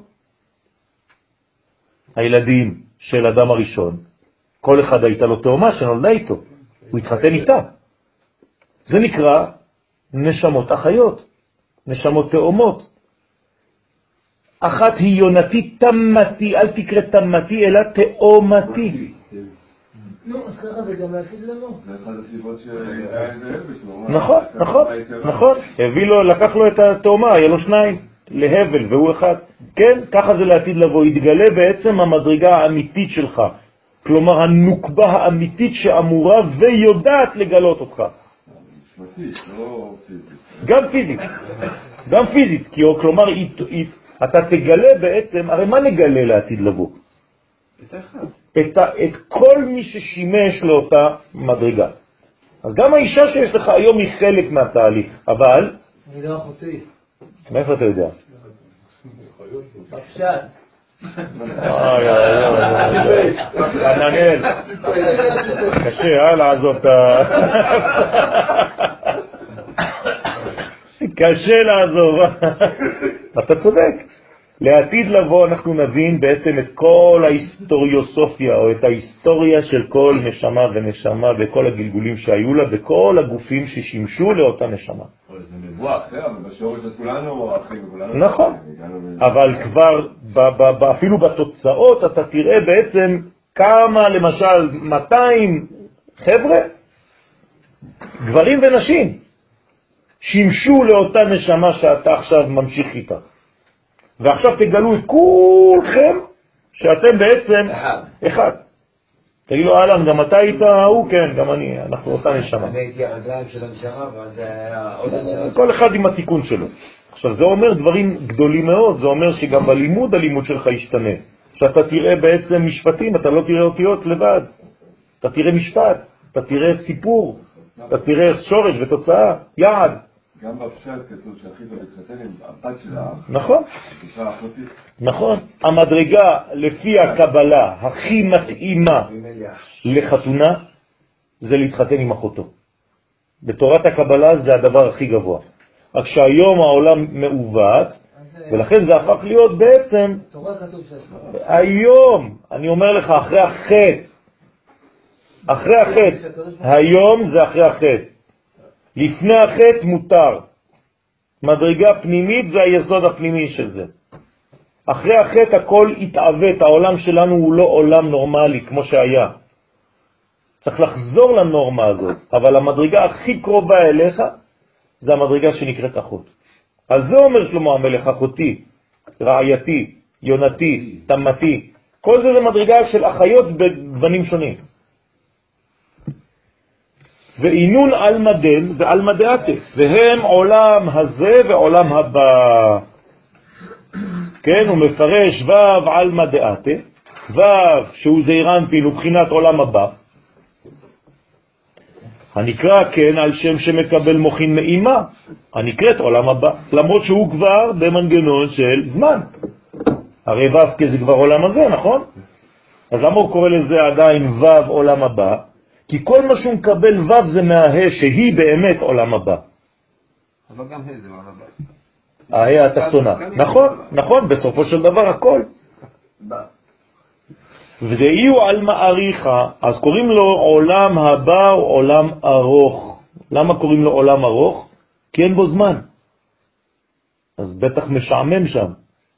לא, כי אין זמן, אתה לא מרגיש את זה. פה אתה שעתיים באיזה כלוב, אתה כבר משתגע. שם צדיקים יושבים. מה הם יש להם לעשות? ונהנה מזיו השירה, כמה אתה כבר יכול? כבר כואב, לא? לא, אין זמן. לכן חיים שם לאורך ימים, דהיינו לעולם. זה נקרא אורך ימים. זה, אתה לא מבין, זה אין זמן, אין, זה, זה, זה תענוג רגעי שלם של כל הזמן. אורך יום? מה? לא, לא? למה יש שם בריבוי? כי, כי אנחנו מדברים בלשון של עולם הזה, של, שלנו. כן? אין חסרונות. אתה לא מרגיש את החסרונות. אז ה' על מדן, ה' אחרונה דשם הוויה, שהיא המלכות, היא בחינת עולם הזה. אז המלכות היא גם כן עולם הבא, אבל היא בעולם הזה. צריך לעשות אותה עולם הבא. דלאו אי הוא ארוך, שהוא אינו ארוך כלל, כלומר זה עולם קצר. תראו כמה זמן זה עובר. פורים זה היה לפני שלושה חודשים, לא? מה ככה זה בראש שלכם, נכון? תגידו את האמת. זה לא עובר. ממש, כאילו פורים יצאנו לפני חמישה חודשים מקסימום. עוד פעם פורים, עוד פעם פסח, עכשיו הפסקתי את המצות של שנה שעברה, רק עכשיו נגמרו לי. כמעט. לפי שתחילת, וכמה שזה יתקדם הזמן, ככה זה ילך יותר מהר. עכשיו, זה לוגי הדבר הזה, מה שאני אומר לכם? לא. זה לא לוגי, הזמן אותו זמן, מה אתה מחרטט לי במוח? אז למה כולם מרגישים את זה? בחיים זה לא היה ככה. אף פעם זה לא היה ככה. תשאלו את כל הישנים, את כל הזקנים, זה לא היה ככה. היה זמן, חבל על הזמן. יפה.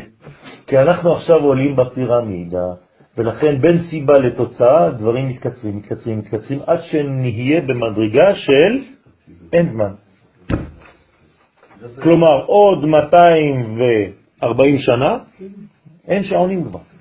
זה לא רק שאין זמן, זה גם הכל יקרה באותו זמן. פסח. זה נקרא אין זמן. זה נקרא אין זמן. אין חיבור, אין מרחק בין אחד לשני, אין.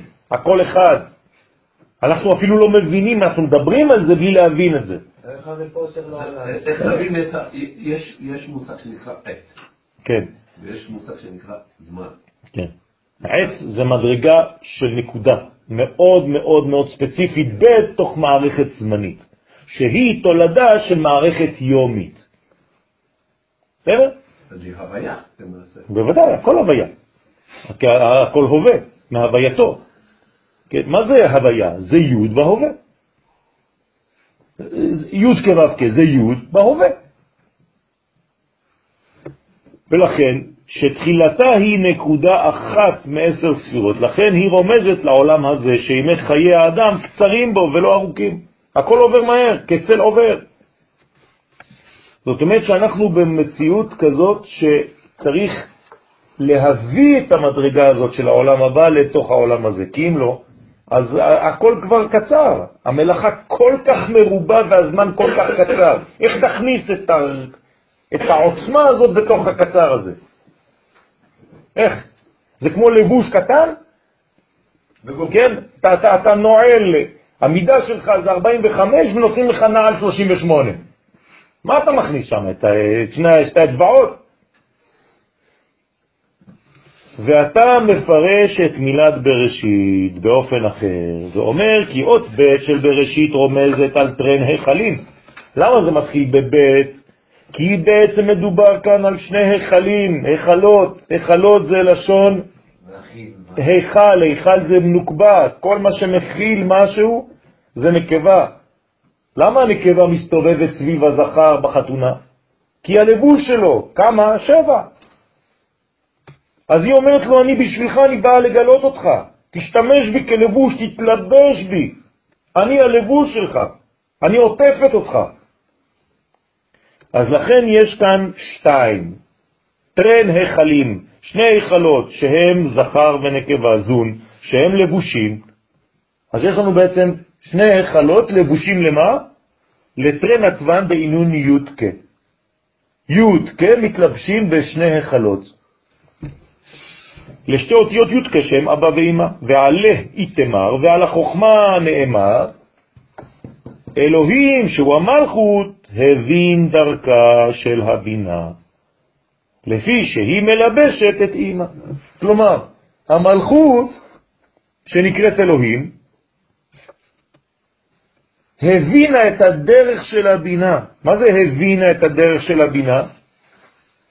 שהחוכמה יצרה מלכתחילה כבר את המלכות הזאת, אבא יסד ברטה, אתם זוכרים?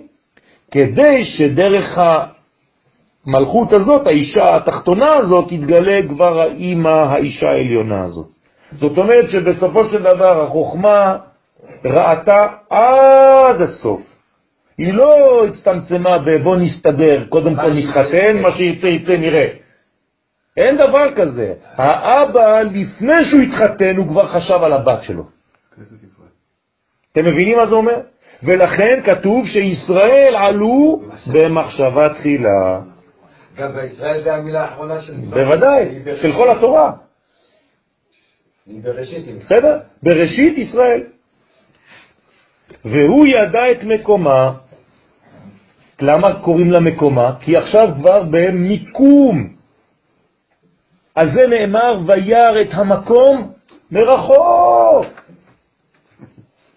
אתם מבינים? יש מרחק עצום בין זה לזה, יש אצילות, בריאה, יצירה, עשייה, זה, זה מיליארדים של שנות אור. וכבר בהתחלה הוא ראה את המקום מרחוק. ואנחנו, כשאנחנו רואים, אנחנו רואים את, את המקום. אנחנו לא יכולים לראות אותו. אז איך אנחנו קוראים לו? מקום. ברוך המקום, ברוך הוא. ברוך שנתן תורה לעמו ישראל. אז מי נתן לנו תורה? המקום. אז רגע, רגע, אני לא מבין. המקום נתן לי תורה? כן, כתוב, משה קיבל תורה ממקום, מסיני. נקרא מקום. לא כתוב משה קיבל תורה בסיני, אלא ממדרגה שנקראת סיני, שקוראים לה גם כן בשם מקום. וזה יודע את מקומה של החוכמה, לפי שהוא מלביש על החוכמה, ולכן אותו דבר זה אירנפין, כולם בעצם הם כלים, הם ידיים, הם זרועות של היוד הראשונה הזאת. היא פשוט מתפשטת, היא פשוט פותחת. כל המציאות, אמרתי לכם עשר, אין יותר מזה. עשר זה אותיות שער, זה אותיות שיער, אין יותר מזה. זה הכל, זה שערים. ויש עוד מילה. יש הרבה. זה עושר, זה רשע, אם אתה לא יודע, חז ושלום. זה תמיד אותו דבר, זה רעש. זה ערס. בסין. כן? זה משהו משותף. הוא מפרש, ומה איני הוא בית החלין אילן, ומה הם אלו שני החלות של אבא ואמא, ואומר אלא חד יהיו אקיה.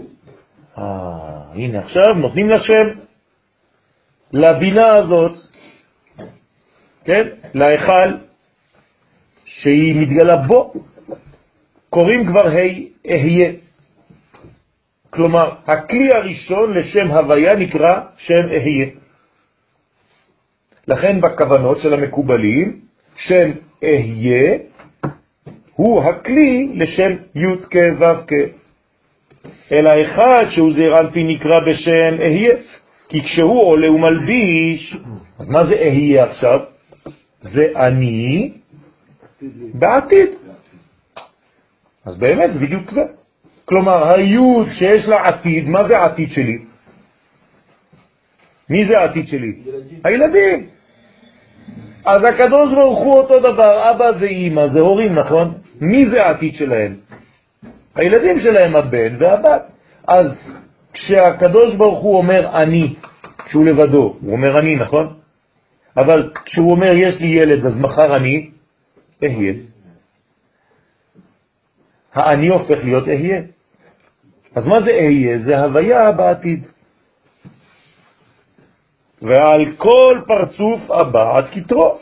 אה, זעיר אנפין נקרא בשם אהיה, כמובן בדרושי התפילין של הארי הקדוש. זאת אומרת שהקדוש ברוך הוא, אנחנו נותנים לו קיום ועתיד ונצח. ניצחוני בניי. מה זה ניצחוני בניי? אתה חושב שעשינו... כן. הם הפכו אותי לנצחי. ותניין האדני, אז ההיכל הראשון נקרא אהיה, ההיכל השני, האחרון, נקרא אדנות, שם אדון. וההיכל השני, שהיא המלכות, נקראת אדני, שמספרו גם כן היכל 65. תשימו לב, תמיד 65 זה 6 ועוד 5 זה 11, 11 זה 2, זה תמיד ב', אני נשאר תמיד באותו מדרגה. ותרוויו ושני שמות האלו שהם זון, אינון כינויים, הם כינויים ולבושים לטרנתווניות כאבא ואמא. אז אהיה ואדני זה לבושים, זה כינויים לי' וה' לחוכמה ובינה, לאבא ואמא. לשתי אותיות י' כשם אבא ואמא, וסימן לדבר, ואחי סליק חושבן אהיה אדני, כמה זה בגמטריה שני הלבושים יחד? אהיה 21 ו-65 ביחד, 86 שם אלוהים. לחושבן כינוי, ואותו דבר כינוי. כמה זה כינוי? 50, 60, 70, 86. כלומר, אתה רואה שהכינוי זה בעצם גמטריה של 86, שזה בעצם רק טבע. מי שנמצא בטבע הזה לא רואה מעבר לטבע, הוא נשאר בפשט. מי זה? מי נולד ב-86? ישמעאל. ישמעאל נולד כשאבא שלו היה בן 86, אברהם. מה אומרים לנו חכמים על זה? שבו לכם פה זהו. אתם מבינים? זה אותו דבר. זה אדם שאין לו אפשרות להתפתח. הוא תקוע, הוא פרימיטיבי לעולם, הוא לא יכול להתפתח. שבו לכם פה עם החמור, זה לא, רגע, רגע, הסיפור, אין מקרא יוצא עם מידי פשוטו. רגע, אני הולך וחוזר. לא. אתם כל הזמן תשבו פה עם החמור. כל החיים שלכם תשבו פה עם אותו חמור. גם כשהמשיח יבוא. כי אתם לא יכולים יותר מזה, זה הטבע שלכם. אבל העשיו אומרים שהוא עשוי, זאת הסיבה. אותה מדרגה, לכן הם מחותנים. לכן הם מחותנים. אחד יודע, כי עמו כי צמו. שיערפו. אחד מכיר את השני. לפעמים אני מדבר ביידיש שיוצא לי ככה. כן, לא הבנתי. כן. לא, לא, לא, אז תדרזר בעורב, כאילו. בסדר, אז אתם רוצים במרוקאית? שניהם צוזמי. נכון ככה זה? אז זה הכינוי. כי כך עולה מספר שני שמות אהיה אדני. אז אהיה ואדני עולים כמספר כינוי. גילוי של רבי משה קורדוברו עליו השלום, שהשבוע הלכתי להתפלל בציונו וכיוונתי על כולכם. גם אצל האריזל והמקווה והכל, ברוך השם. איפה לא לקחת אותה? כי... לא היה מקום באוטובוס. אני לא, אני אענה לכם, לקחו אותי. אני כבר הייתי, הייתי כבר בנאי של מישהו.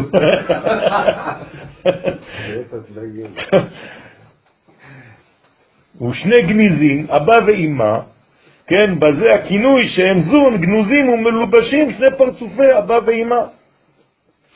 ודאי הוא ועל אבא ואמא נאמר הנסתרות לשם אלוהינו. הנה הנסתרות, י' וה' זה הנסתרות. לשם אלוהינו, שם י' כ'. ודאינו סתירינו גניזין, אלו הם פרצופי אבא ואמא שמסתרים וגנוזים בתוך זכר ונקבה. תלמד רק זכר ונקבה, תלמד תורה שבכתב, תורה שבעל פה, בלי המוכין אבא ואמא, מה עשית בעצם? שברת את המשפחה. זרקת את ההורים ולקחת את הילדים. שזה יופי. זה כואב לך, נכון? שאתה רואה את זה בפשט. אותו דבר צריך לקרות ולכאוב לך כשזה בסוף. בסדר? ללמוד פשט בלי ללמוד סוד, או ללמוד סוד בלי ללמוד פשט, זה לזרוק או את ההורים או את הילדים. ואנחנו רוצים משפחה. ואינון סתרי דאורייתא. אז מה זה יודקה? ממש, הם סוד סתרי תורה ממש, הסודות של התורה, אומר רבי שמעון, לפי שהם נסתרים בפרצופי זכר ונקבה. הם גנוזים, הם נסתרים פה. אתה צריך לגלות את האסתר, מגילת אסתר, שהם סוד שתי תורות. ובגין דאינון סתירין, ולפי שאבא ואמא נסתרים בסוד המוחין בזון, לכן צריך דלה לגלה, לא צריך להיזהר שלא לגלות אותם. אז איך אתה אומר לי עכשיו ללמוד סודות? אותם אתה לא מגלה, אבל אתה מגלה אותם כשהם בלבוש. כי עיקר עבודתנו בתורה ובתפילה הוא להמשיך מוחין דגדלות של אבא ואמא בזון, בתוך הלבושים, אל תגלה אותם מחוץ ללבוש. זה מה שאומרים חכמים, אל תוציא דבר מידי פשוטו. כלומר, לא בגלל שעכשיו גילית את המוחין, תפסיק לקיים מצוות. כמו שיש נטייה למי שכבר מתחיל לגלות את הפנימיות, אז הוא אומר, אז אני לא צריך כבר את הפשט. לא. זה דרך המצווה. אתה מגלה את התוכן הפנימי. כן. לנושא גילוי פה, זה כשהם בייחוד. גילוי זה כשהם מלובשים. נכון. כלומר, מה הכוונה פה שהאבא והאימא... הם תמיד בייחוד. נכון, זהו. זה לא, זה לא, זה לא קשור אלינו. לא, הכוונה היא בייחוד, כלומר, לא לבושים. אין דבר כזה. אסור לנו לגלות את זה כשהם לא לבושים. אנחנו מגלים רק בלבושים, רק דרך לבושים. כשהם באים מלובשים. הנה, כתוב, בנהי דאבא ואימא. זהו. כלומר, בעצם אנחנו לא מגלים את אבא ואימא, אלא את מי? את ישראל סבא ותבונה. את אבא ואימא אסור לנו לגלות, רק כשהם מלובשים את זה אפשר לגלות וצריך לגלות. כשהם מתלבשים בזון, אז יסודותיהם דאבא ואימא מכוסים. למה? כי נצח עוד יסוד, אתה רואה שהיסוד פה לבוש. הוא מכוסה. אז אתה יכול לחסות. איך השם הזה ישראל סבא?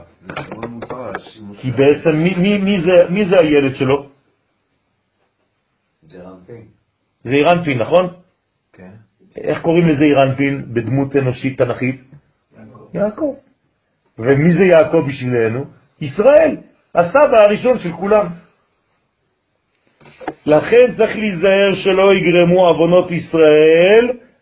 תראו, תראו מה זה אבון עכשיו. מה גורם אבון? שהסתלקו נהי דאבא ואמא מזון. כלומר, אתה מסלק את תורת הסוד מהפשט, זה אבון. זה מה שגורם אבון. אתה מפריד בין העולמות חז ושלום. שעל ידי זה יתגלו יסודותיהם, ואז מה קורה? אתה מגלה את היסודות. ערו ערו עד היסוד בה. זה נקרא גילוי ערווה.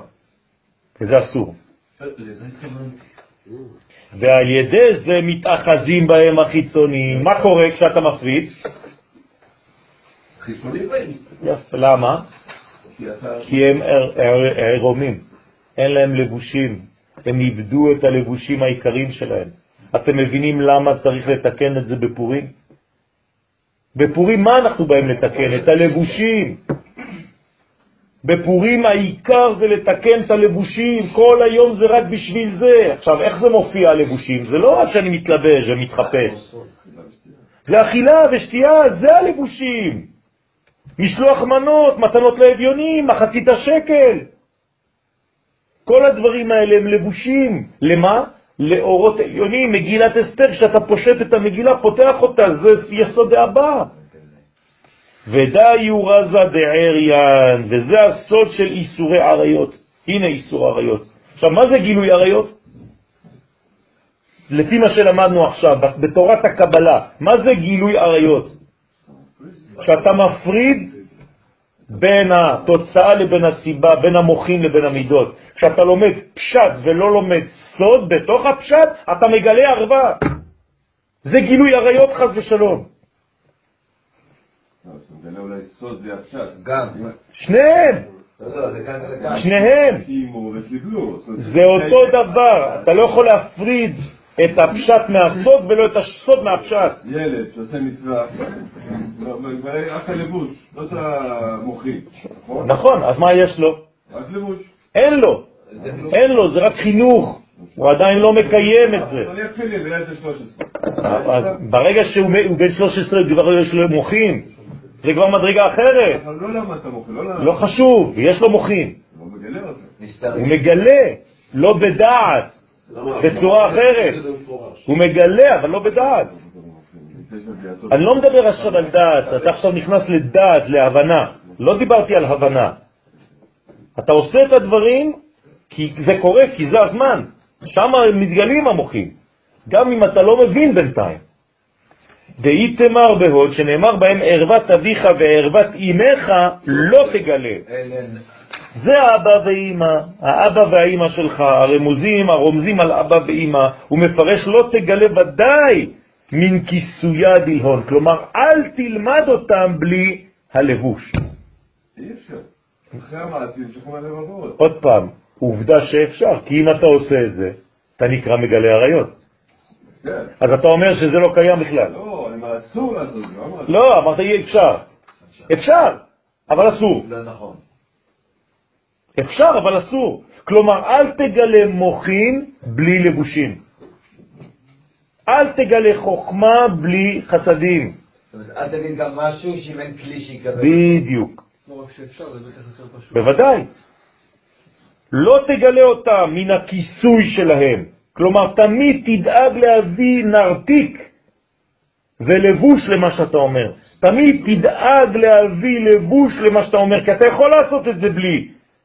אתה יכול להגיד, לא, זה רק רעיון, לא צריך לא תורה, לא מצוות, לא כלום.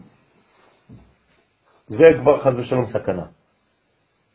אתה צריך להלביש את זה במדרגות שלך בעולם הזה. כמו שאתה יוצא ומתלבש, תלביש תמיד, תדאג תמיד ללבושים של אבא שלך ושל אמא שלך. תרתי משמע. גם בפשט וגם בפנימיות. אלא היזהר שיסודותיהם יישארו מכוסים ומלובשים בזון, תמיד. קם בוצינה קדישה. ברגע שהגענו לשלב הזה, קם המאור הקדוש. כלומר, בוצינה זה אור, קדישה קדוש, רבי שמעון בר יוחאי, נקרא בוצינה קדישה. הוא קם. מה זה קם? מה פירוש קם? עד עכשיו הוא היה יושב לפי זה. אז מה ההבדל בין לקום לבין לשבת? מה אכפת לי עכשיו שהוא קם? בשביל מה הזוהר מוסיף לי עכשיו תיאור כזה שלכאורה לא מעניין אותי? הוא רוצה להוסיף עוד פעם. כשאדם יושב, חלקו התחתון לא עובד. זה כאילו אתה רק חצי גוף. נכון, נכון רבותיי, לימוד התורה האמיתי היה תמיד בעמידה. עכשיו כולם עומדים. כולם יושבים. הפוך היום. כולם יושבים, אתה אפילו לומד בישיבה. כלומר, אם שואלים אתכם איפה אתה לומד, אתה צריך לומר, אם היית נורמלי, אני לומד בעמידה. אתה מכיר את העמידה מכון מאיר? לא, אני מכיר ישיבת מכון מאיר. זאת הבעיה. התלמידים היום יושבים, כלומר הם חצאי צורות. היינו אמורים להיות עומדים. כל הקומה השלמה, קם המאור הקדוש רבי שמעון פתח ואמר לאיזו נשמה קדושה שרצה להוריד לישיבה של מעלה לישיבתו. עכשיו רבי שמעון בר יוחאי הוא תמיד, אה, כן, מביא אורחים. הוא אומר, רגע, רגע, שבו פה, אתם, הכל בסדר, אבל אני בעולם מקביל, כן? אני עכשיו הולך להביא לתוך התלמידים של כאן ועכשיו מדרגה של עולם הבא. עכשיו הוא מזמין אותו, קורא לו, סבא סבא, נחת הכה, זקן זקן, רד לכאן, לישיבה שלנו. עכשיו, למי הוא הלך לקרוא? אתם מבינים עכשיו שרבי שמעון בר יוחאי מזמין נשמה שקוראים לה סבא, והוא קורא לו פעמיים סבא סבא, רד. דה שכינתה קדישה נטירת לך ולחברה, כי השכינה הקדושה ממתינה לך ולחברים שלך שבגן העדן, כאן בישיבה שלנו. כלומר, אתם שם מבזבזים את הזמן. בואו לראות מה קורה איתי ועם התלמידים שלי, אומר רבי שמעון לאותה נשמה. ממתינים לכם פה. מה אתה חושב שאתה בגן עדן? פה זה גן עדן. באומה עלייכו, ואני משביע אתכם. כלומר, אני מצווה עליכם לעשות את זה. עכשיו רבי שמעון פותח את הפה, לא חשוב מי מת כבר, על איזו נשמה, הוא חייב לבוא. לא תתעכבון, ואוי ואבוי לך אם אתה מתעכב בדרך. זה הכוח של רבי שמעון, אתם לא מבינים שברגע שהוא שולט על כל העולמות, זה מנגנון אחד גדול, אנחנו לא מבינים בכלל מה זה ברבי שמעון, זה מפחיד. לא תתעכבון התם לנחת ההכה אתון. לא תתעכבו אתם בישיבה של מעלה מלרדת לכאן לישיבה שלנו. כלומר, במרכאות הישיבה שלי יותר גדולה. ואחי אומנה לכל עינון מראה מטיב תעילה ותתה, וכך אני משביע לא רק לכם, לכל בני הישיבה של מעלה. שהיא ישיבתו של הקדוש ברוך הוא. כלומר, אומר כאן רבי שמעון, הישיבה שלי כאן בעולם הזה יותר גדולה מהישיבה של הקדוש ברוך הוא שאתם הולכים ללמוד שם. איפה ראיתם דבר כזה, רבותיי? אם זה לא כתוב בזוהר, מי יכול להגיד דבר כזה? ולכל בני הישיבה של מטה שהיא ישיבתו של מתת. תביא את כל הישיבות, גם של המלאך מתת, גם לישיבה של קודשא בריחו בעצמו, תבואו כולכם עכשיו, אני מצווה עליכם אוי ואבוי, לא בעוד חמש דקות, עכשיו. אבל הוא הארץ, הוא השמיים. אז זה בדיוק העניין, הוא השמיים בארץ. דהון כולהון נחרתין עמכון, שכולם ירדו ויבואו עמכם. עכשיו, כמה יש אנשים? כמה יש דמויות בישיבה? וואי, וואי, וואי, וואי. וכן אנא אומנה לעינון מלאכים וחיילי קדישין דדמנן ממטרה לכון, וכן אני משביע לכל המלאכים ולצבאות הקדושים, כל הצבאות, כל השמיים, כל מה שהקדוש ברוך הוא ברא, כל הנשמות, כולם. עכשיו, אף פעם לא הגענו למדרגה כזאת בזוהר. אמרתי לכם שהתיקון הזה, הוא הולך, זה, זה מפוצץ.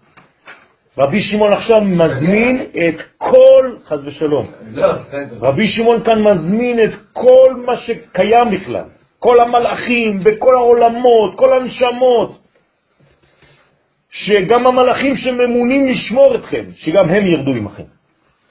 ולא יקרא דידי עבידנה, ולא לכבודי אני עושה.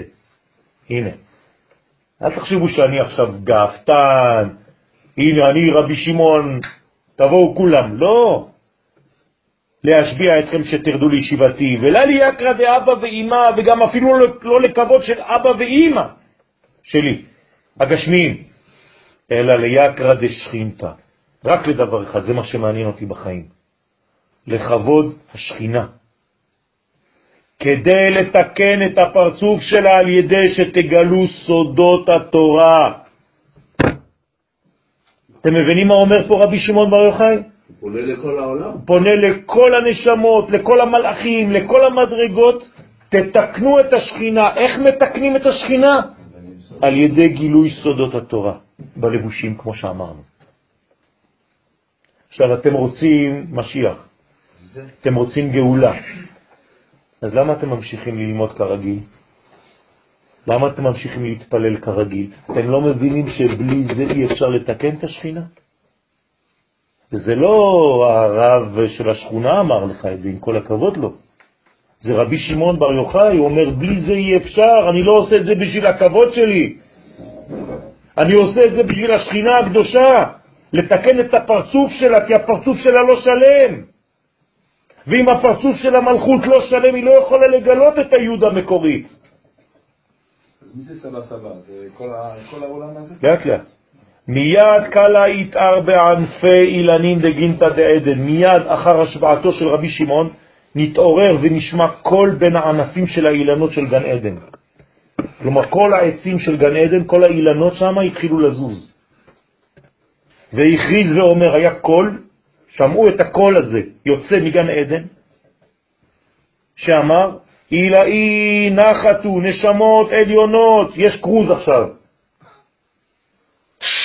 נשמות עליונות, כן כולם, שהם כל בני הישיבה של מעלה ושל מטה, תרדו לישיבתו של רבי שמעון. עכשיו מי אומר את זה עכשיו? הקדוש ברוך הוא כבר. הוא. אומר, תקשיבו למה שהוא אמר. וגם מלאכים, התכנסו לנחתה, מלאכים, תתאספו לרדת. ריבונו של עולם. כלומר, חדר קטן, איפה שהם היו, רבי שמעון והתלמידים שלו, התמלא בכל העולמות. כל העולמות. באילן מראה מטיבתא. עכשיו אתם מבינים באיזו מדרגה צריכים להיות התלמידים שלא למות במקום? דרך אגב, היו שמתו במקום. במעמד הזה? כן, באחד מהמעמדים מתו. בהידרא רבה. יחד איתו, מתו. למה? כי, כי זה מדרגות גבוהות מאוד. את, אתם לא מבינים שיש בעולם שלנו, הרב, איך אתה רוצה לשבת אותו לכן? אבל זה באמת סיפור כזה, זה... כן, בסדר, בסדר. בסדר. רבותיי, השבוע הייתי עם אחד מחבריי, כן? ובלי להיכנס לפרטים. אתם, אתם ראיתם פעם עץ שכותב לבד? זה נקרא השבעת קולמוס. אתה פשוט מניח את העץ ואתה רואה אותו ככה.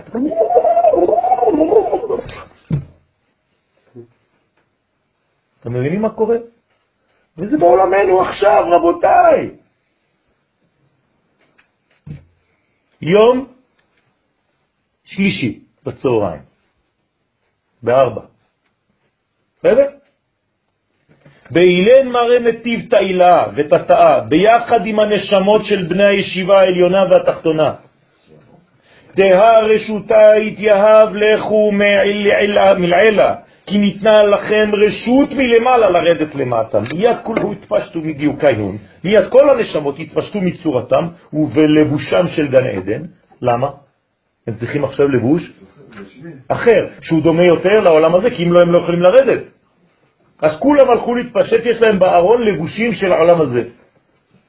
אתה בא- בארון, יש לך לבושים של העולם הבא, של שבת. אתה חייב לשמור את הבגדים שלך של שבת רק לשבת. והם, יש להם בארון לבושים של העולם הזה, כשהם מבקשים, מתבקשים לרדת. לחול. כן.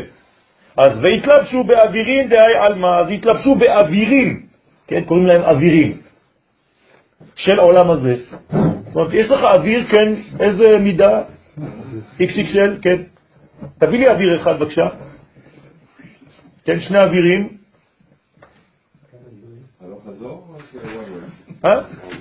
הלוך אה? וחזור.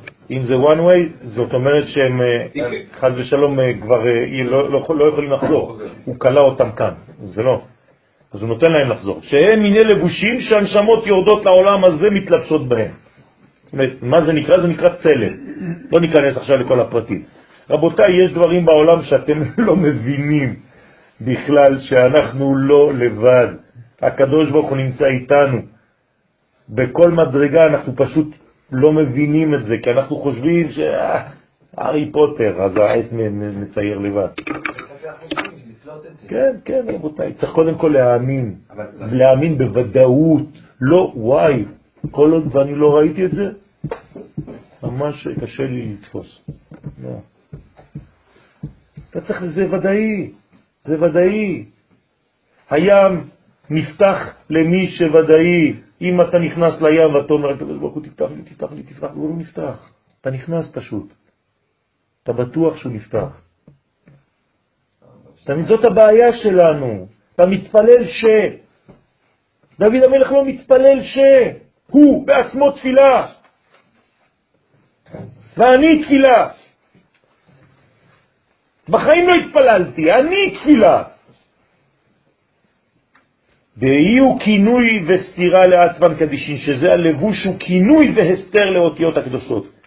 כי כשהנשמות מתפשטות בלבושן שבגן העדן, נשאר עליהם איזה לבוש דק, הארוג מאותיות הקדושות. כלומר, ממה תפורים הבגדים? מאותיות. זה כל התורה שהאדם למד בעולם הזה, זה לבושים. בעולם הבא, הלבוש שלו זה כל האותיות של התורה שהוא למד, עושים עם זה בגד. והאווירים של העולם הזה מכסים עליהם, כדי שירדו לעולם הזה צריך אוויר מיוחד, לבושי אוויר, כמו כינוי השמות ששם העצם נעלם ומכוסה מתוכם. ומה קורה? בעזרת השם, פעם הבאה. אה? עד האחי, בין כך שהכל הכריז בין ענפי האילנות שבגן העדן שהנשמות והמלאכים ירדו למטה, האליהו קם, אקדים לתקנה לון מותוויו. הנה אליהו הנביא הקדים לתקן מושב טוב לנשמות ולמלאכים שבאו מלמעלה. בא לפה, לפה למטה, מיד לישיבה של רבי שמעון, התחיל להכין כיסאות. סידר את השולחנות, סידר את הכיסאות וכולם. כלומר, רבי שמעון בר יוחאי הזמין את כל הנשמות, בא אליהו הנביא והכין את הישיבה. כאילו משמש. משמש.